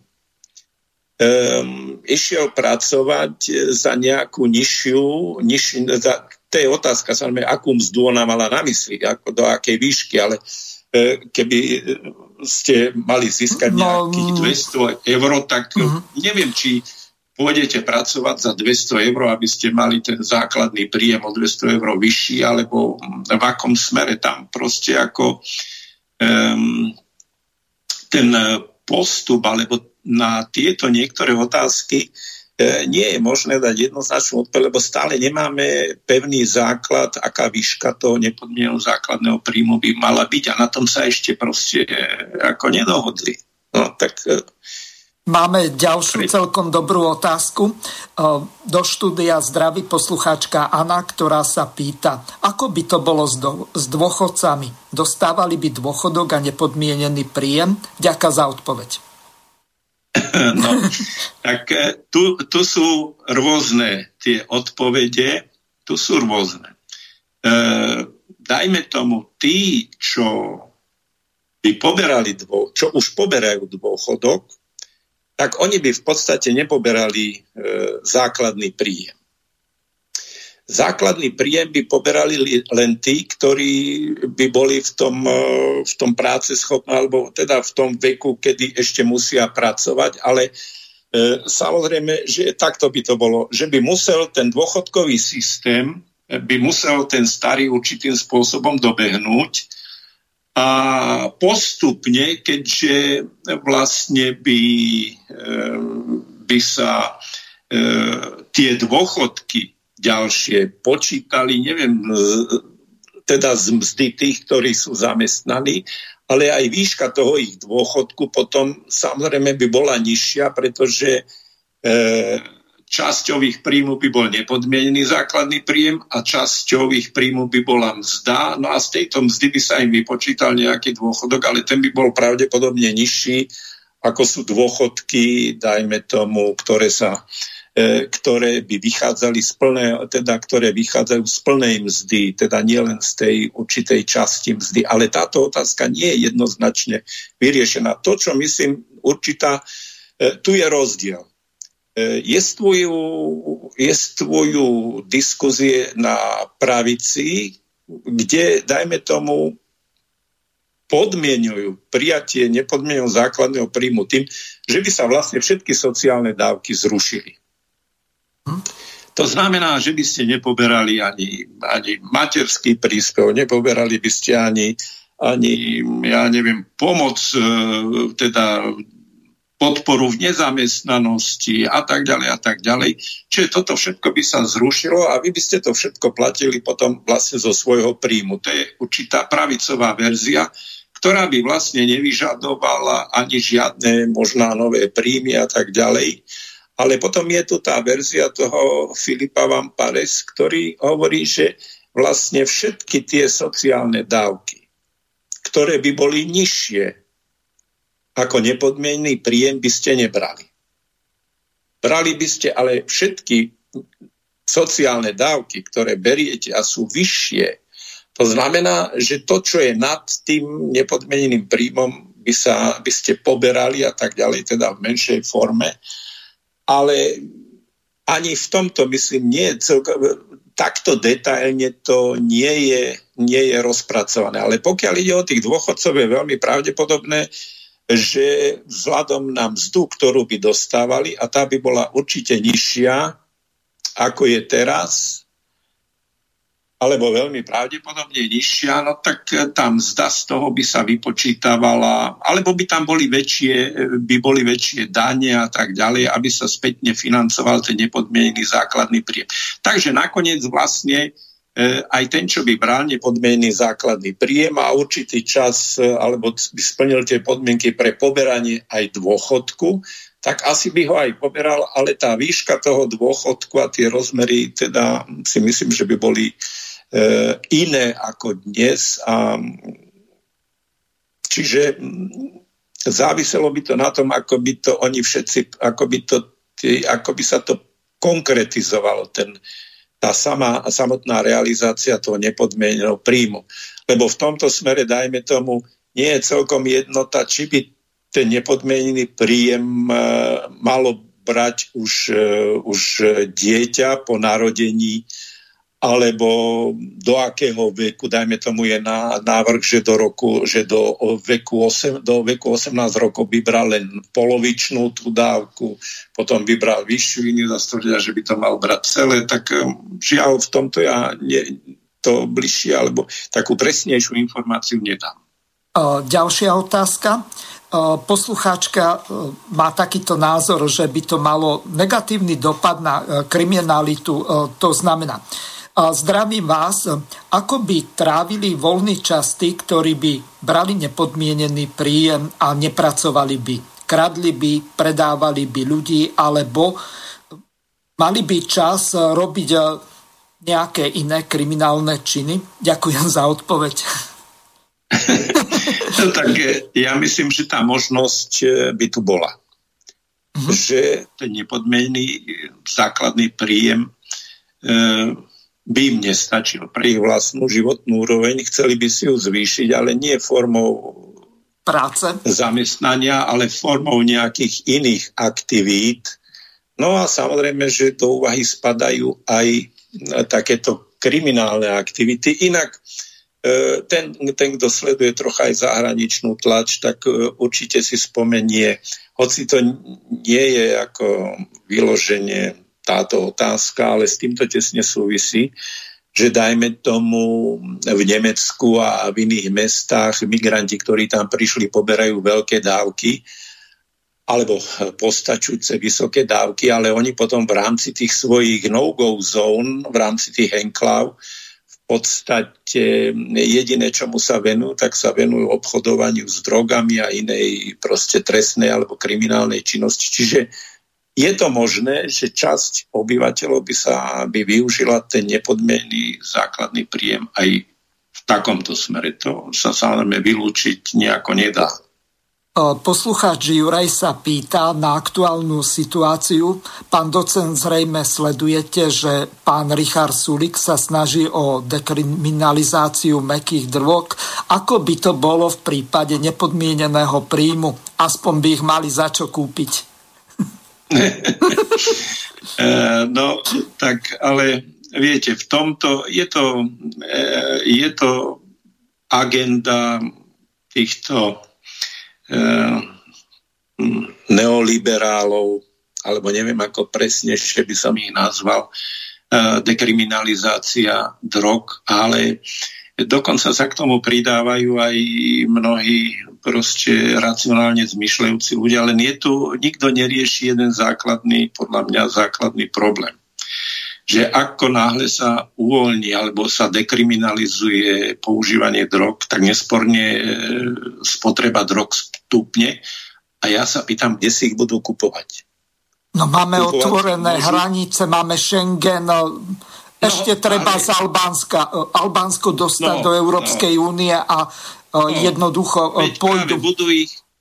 Budú ich kupovať u mafie a celé toto smeruje len k posilneniu mafie, pokiaľ sa predtým, než by sa taký zákon neprijal, nezabezpečil legálny prístup k týmto drogám. Ja si totiž to veľmi dobre pamätám, že po 89.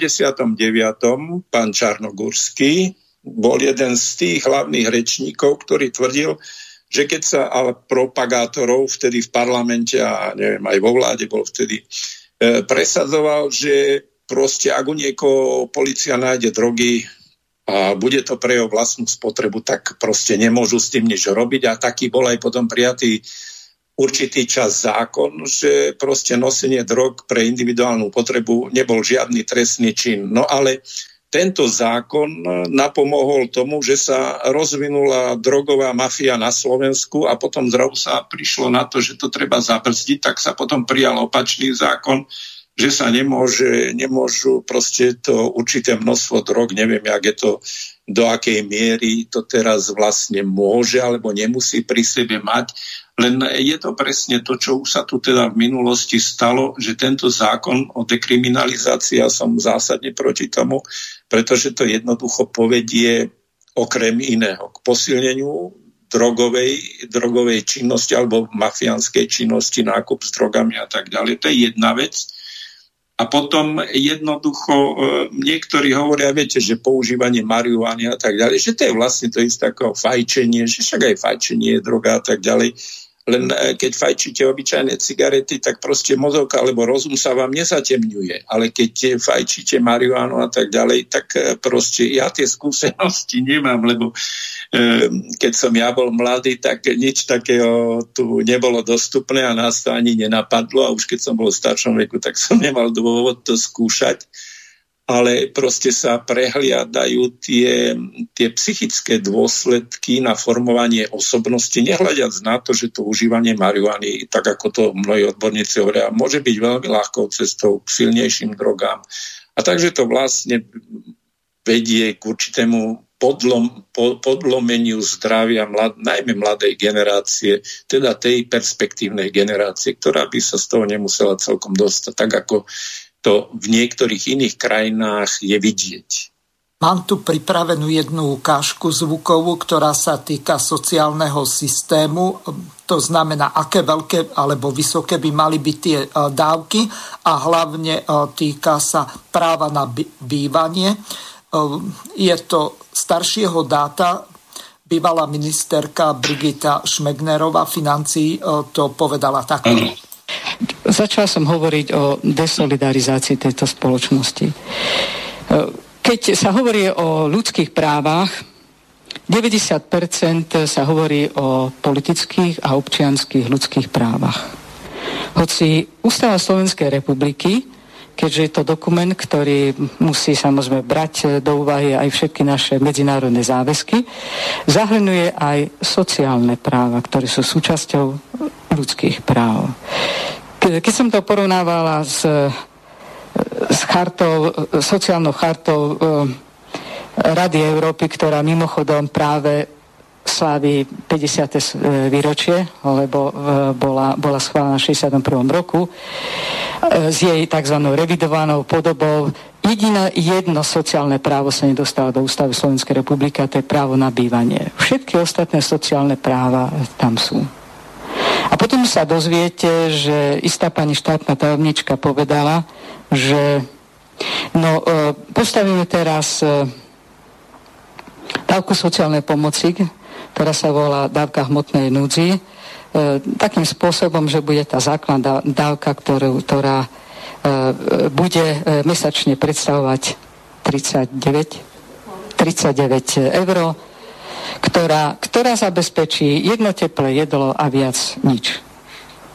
Takže ak si nalistujete Ústavu Slovenskej republiky, najmenej v 4 paragrafoch si prečítate o práve človeka na dôstojný život. Ak 39 eur mesačne zabezpečí toto právo na dôstojný život, potom asi nemáme o čom hovoriť. Takže toľko Brigita Šmegnerová. A teraz by ma zaujímal váš názor z toho dôvodu, že tak ako povedala, pred 9 rokmi, zrejme v roku 2011, keď bola Saska vo vláde, takisto ako teraz je vo vláde, tú štátnu tajomničku myslela Luciu Nikolsonovu, teraz už aj Ďuriš Nikolsonovu. Čiže ako je to vlastne s tým? Aký by mal byť ten, ani nie základný príjem, ale ten sociálny príjem na dôstojný život? Vy ste hovorili, že 214 eur je životné minimum, hranica chudoby je 373 eur na mesiac. Koľko vlastne by tí ľudia mali dostávať tak, aby mali dôstojný život, a ako vlastne sa ten dôstojný život dá zadefinovať, aby ten človek nemusel žobrať o peniaze a spávať pod mostom v nejakej papierovej krabici a zahádzaný dekami, alebo čo ja viem, čím, aby tam neumrzol. No, z toho, čo ste pustil s pani Šmegnerovou, tam, ja myslím, ona keď spomínala tých 34 či 39 eur na mesiac, no, lebo ja z tých 63 eur sa to malo znížiť na tých 39. Za Fica sa to znížilo na 61,60 a bola podmienka 1,92 eurami na hodinu odpracovať si túto dávku 32 hodinami nútených prác. No, neviem presne, lebo tam už sa hovorilo o stave hmotnej núdzi, to sú dávky v hmotnej núdzi, a tie dávky v hmotnej núdzi dnes predstavujú, a teraz vám ani presne neviem povedať, ale v rámci nich je aj dávka alebo podpora na bývanie, a možno, že pani Šmegnerová hovorila práve o tejto dávke na podporu na bývanie. Veľmi by som sa divil, keby celá tá dávka hmotnej núdzi by mala predstavovať nejakých 39 eur alebo koľko to... To vám poviem pomerne presne. Dávka hmotnej núdzi je teraz 64,70 a tá podpora, vrátanie toho príspevku na bývanie, ten je okolo 56 eur, okolo 123 eur, 50 centov, tak nejako to vyhodí. Áno, spolu by to bolo, áno. No, dobre, to bola len taká poznámka. Len takto, tu je ešte jedna veľmi dôležitá vec, ktorú treba vysvetliť. Ano. Európska únia prijala smernicu, ktorá je pre Slovenskú republiku záväzná, že nesmú byť krížové dotácie napríklad na energie. Čiže v podstate A ešte nesmie to byť robené celoplošne, musí to byť nie obligátorne, ale fakultatívne, to znamená adresne každému tomu, ktorý je na to odkázaný, lebo predtým boli nejaké zľavy, nejaké krížové dotácie na energie, ktoré údajne deformovali trh s energiami, tak to urobili tak, že to musela Slovenská republika zastaviť a toto sociálne opatrenie, ktorým je príspevok na bývanie, je náhrada za tie krížové dotácie, ktoré teraz musia byť na základe nariadenia Európskej únie adresné len pre tých, ktorí to nevyhnutne potrebujú. To je tých 56 eur približne. Áno. No, ale ja by som, keďže som skôr zameraný na sociálnu filozofiu a tieto empiricko-odborné záležitosti, na to treba skutočne sa už pohybovať v rámci toho sociálneho systému, čo ja samozrejme z môjho pohľadu nie som celkom schopný, ale v tom príspevku pani Šmegnerovej ona sa proste pozastavuje nad tým, že v našej ústave nie je právo na bývanie a tak ďalej, no ale ja kladiem otázku, predsa v našej ústave máme právo na dôstojný život. Máme práva hen také, onaké a v realite zistujeme, že proste mať práva je jedna vec, ale či tie práva sa aj reálne uskutočňujú, alebo že sú aj reálne uskutočniteľné, tak to už je proste druhá vec. Je zaujímavé napríklad práve s týmito občianskymi a ľudskými právami, že celé to hnutie, alebo to občianske hnutie pre zavedenie nepodmieneného či univerzálneho základného príjmu chce, aby ten univerzálny základný príjem proste sa stal jedným z ľudských práv. Áno. No, tak ale ako to zmení samotnú tú realitu? Predsa realita sa neriadí, pokiaľ ide o úroveň vášho dôstojného života, predsa sa neriadi ústavu. To by predsa mal každý vidieť. Či je váš život dôstojný alebo nedôstojný, sa riadi v prvom rade ekonomickým systémom, lenže do toho ekonomického systému ani vláda, ani ústava nemôže zasahovať, lebo mu dáva z tohoto hľadiska určitý plný priestor, tak potom ako k čomu je dobré to mať v ústave, že má právo každý na bývanie. To tam kľudne môžu dať a myslím, že sa na realite bývania vôbec nič nezmení. No ja vám na to odpoviem úplne jednoducho. Boris Kollár by musel naozaj každý rok postaviť tých 25 000 bytov, o ktorých sníval pred voľbami, alebo sľuboval ich, a nemohlo by to byť napríklad za 540 eur za trojizbový byt v Bratislave, to nájomné, a muselo by to byť na nejakej takej primeranej úrovni, aby ten človek si to mohol dovoliť zaplatiť, lebo on na jednej strane sľuboval, že to bude od 100 do 200 eur, len on zabudol povedať, že v hladových dolinách, kde líšky dávajú dobrú noc. No ale kto tam pôjde bývať? To jedine tak, ako ten poslucháč písal, že v tom prípade z tých Čiech, že by sa do týchto regiónov presťahovali tí ľudia kvôli tomu, že sú tam nižšie ceny bytov a nižšie ceny ostatných. No hoci v obchodoch, ťažko povedať, tie ceny sú v obchodoch nejakých dedinách podstatne vyššie ako v hypermarketoch, takže neviem, či do akej miery by to bolo reálne. Nech sa páči, pokračuj. No, ale veď práve ja myslím, že až by to bolo v ústave, tak Kollár by vôbec nič nemusel robiť. Neviem, prečo by musel robiť, ak by to bolo v ústave, keď v dnešnej ústave máme, že každý má právo na dôstojný život a vláda poskytuje v hmotnej núdzi tie omrvinky, ktoré ste aj sám spomínal. Takže pravdepodobne vláda sa vo svojom politickom konaní nemusí držať ústavou, alebo ju môže nejako interpretovať podľa svojho, alebo čo, ale v každom prípade, chápete, jedna vec mať nejaké práva a druhá vec teraz, kto vám ako majú byť zabezpečené. Ale to v ústave nie je, ako majú byť zabezpečené vaše práva. či už ide o ľudské, občianske a ja neviem, aké všelijaké práva. Tam nie je, že kto to má zabezpečiť. Takže a tu je samozrejme ten problém, najmä pokiaľ ide o tie sociálne práva, že tie sociálne práva závisia na ekonomickom systéme, ale keď ten je v rukách súkromných vlastníkov, tak chápete, ako ich budete prinúcovať, áno, alebo či ich vôbec vláda chce nútiť k tomu a tak ďalej. Čiže toto je, ja myslím, aj konec koncom aj Ficom, myslím, ešte predtým, než odišiel, chcel tú minimálnu mzdu zaviesť aj do ústavy, ale tak to by tam musel, keby tam bolo priamo v ústave napísané, že každý má právo na dôstojný život, čo znamená suma 500 €, tak to už by bolo asi niečo iné. To už by asi sa nedalo nejako obchádzať. Ale keď tam nič takého nie je, tak vám príde 10 ľudí a každý vám bude interpretovať iným spôsobom, čo je to dôstojný život.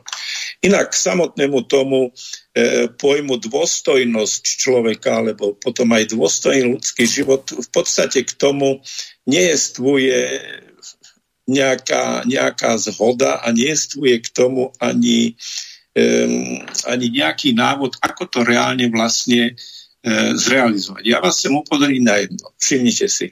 Dôstojnosť každého človeka je treba rešpektovať. Každý má svoju dôstojnosť.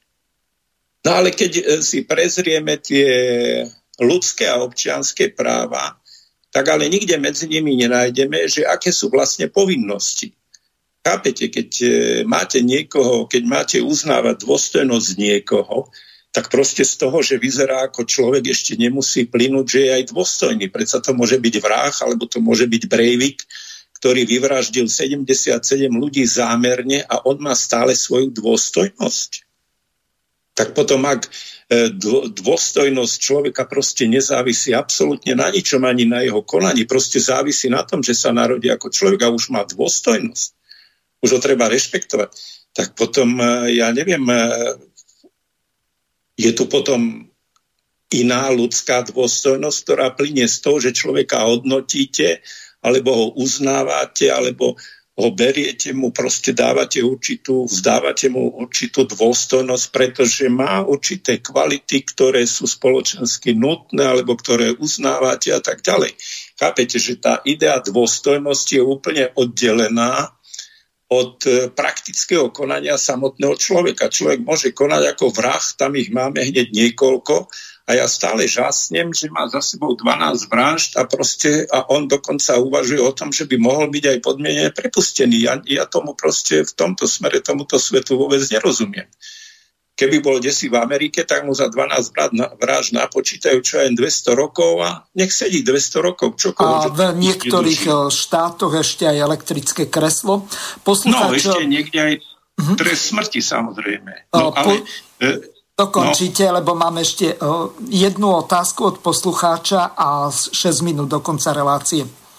Áno, takže ja by som proste toto chcel ukončiť, pokiaľ ide o tú dôstojnosť, že mať dôstojný ľudský život, tak samotný koncept nepodmieneného základného príjmu, proste dôstojnosť ľudského života nerobí závislou na jeho pozitívnej praktickej činnosti, čiže prakticky aktívneho človeka mení na konzumného, lebo základom nepodmieneného základného príjmu, tým, že základom jeho života je príjem, ktorý dostane bez akejkoľvek práce, tak proste chápe človeka v prvom rade ako konzumnú bytosť a nie ako bytosť tvorivú, praktickú, ktorá má niečo pre spoločnosť robiť. Takže a potom už keď to je takto, tak potom je to len už otázka, že či má dostať 100 €, 200 €, alebo aká je tá úroveň, aby nemusel pracovať v danej spoločnosti. Tak ja neviem, koľko by to u nás bolo, to samozrejme, ale určite by to nebola tá suma, o ktorej hovorí, dajme tomu, Sulík 130 €, aby ste mohol zabezpečiť všetky svoje základné určité potreby od jedenia, obliekania, bývania a tak ďalej, tak ja myslím, že to by sa muselo pohybovať okolo 400–500 € minimálne. Ja si spomínam... A to by ste si v Bratislave nemohol prenajať byt, samozrejme. Ja si spomínam na ten prvý prejav, keď sa založilo progresívne Slovensko a keď Ivan Štefunko tam povedal, že ľudia by mali dostať taký plat, aby mali dôstojný život a zaplatili si všetky účty z neho. A ešte, no, mám to kde si nahraté. Súhlasím. No, poslucháč Pavel má jednu takú zaujímavú otázku. Pro-life aktivisti a KDŽP presadzujú dávky aj pre nenarodené deti, aby ich matky nešli na potraty. Dostávali by matky nepodmienený základný príjem aj pre ešte nenarodené deti v prenatálnom stave? Pýta sa poslucháč Pavel. Tak to by sa muselo obrátiť už na skutočných hlbokých odborníkov. Ale keď sme pri tej otázke nenarodených detí a to, že presadzujú vlastne, mnohí dnes presadzujú, že potrat je vlastne vo svojej podstate vraždou človeka a tak ďalej. Tak ja by som ich chcel ale upozorniť na to, že keď sa obrátime na učenie svätého Tomáša, ktorý bol uznaný cirkvou. Áno, Akvínsky, Tomáš Akvínsky, ktorý bol uznaný za svätého cirkvou, tak jeho názor je trocha iný. On vo svojej, myslím, že to boli tie v tej druhej svojej najvýznamnejšej práci, ktorá sa venuje teda tým otázkam ľudského života. No, teraz vidíte, teraz mi ten názov Suma proti pohanom, myslím, že to bolo, ano. Že v tejto je, kde hovorí, že vlastne, keď príde k počatiu, tak prvú dušu, ktorú ten subjekt získava, je v podstate niečo ako rastlinná duša. V ďalšom vývoji nadobúdá ten plod živočíšnu dušu a až po určitom čase na 3. stupni Boh vdychuje do toho plodu ľudskú dušu, lebo ľudská duša proste nie je produktom jeho biologického vývoja, ale je produktom vdýchnutia Božej duše do samotného plodu. Čiže podľa Akvinského je tu určitý časový priestor, kedy ten plod nie je ešte ľudským individom, lebo doňho Boh nevdýchol dušu. Mhm. Lenže hovoríme o 12. storočí a úrovni poznania medicíny a psychológie na tej úrovni tej doby. No, len viete, keď je niekto kresťanom, tak neviem, ako sa vysporadúva s týmito otázkami, pretože samozrejme dnes všetci zástanci toho, že aký potrat v ktorejkoľvek dobe je proste vraždou, proste vychádzajú z tzv. Teórie kreacionizmu. A tá teória jednoducho hovorí, že ako náhle príde k počatiu alebo k oplodneniu, tak presne v ten moment Boh do toho plodu vdychuje ľudskú dušu a preto je to človek už od počiatku. Pán docent, dokončite, lebo do konca relácie už máme len minútku. Tak, tým som to dokončil. Ja som chcel len upozorniť na ten názor svätého Tomáša Akvinského. Výborne. Som veľmi rád. Mohli by sme ešte v tejto téme pokračovať, lebo sme sa nedostali ani k tomu takzvanému podmienenému príjmu, či už prácou alebo nejakou inou aktivitou pre spoločnosť. V každom prípade vám veľmi pekne ďakujem za veľmi poučné rozprávanie a vysvetlenie niektorých základných vecí týkajúcich sa nepodmieneného príjmu. Pokiaľ budete mať čas, tak môžem vás o nejaký mesiac pozvať do tejto relácie. Zatiaľ vám veľmi pekne ďakujem a teším sa na ďalšie stretnutia a ďalšiu veľmi zaujímavú reláciu s vami. Do počutia. A ja vám veľmi pekne ďakujem za pozvanie a opätovne pozdravujem všetkých poslucháčov Slobodného vysielača. Majte sa pekne, dovidenia. Aj vy, dovidenia. Vysielací čas dnešnej relácie veľmi rýchlo uplynul, tak sa s vami zo štúdia Banská Bystrica Juh lúči moderátor a zvukár Miroslav Hazucha, ktorý vás touto reláciou sprevádzal. Vážené poslucháčky a poslucháči, budeme veľmi radi, ak nám zachováte nielen priazeň, ale ak nám aj napíšete vaše podnety a návrhy na zlepšenie relácie, lebo bez spätnej väzby nebudeme vedieť relácie zlepšovať, za čo vám vopred veľmi pekne ďakujem. Do počutia. Táto relácia vznikla za podpory dobrovoľných príspevkov našich poslucháčov. Ty sa k nim môžeš pridať. Viac informácií nájdeš na www.slobodnyvysielac.sk. Ďakujeme.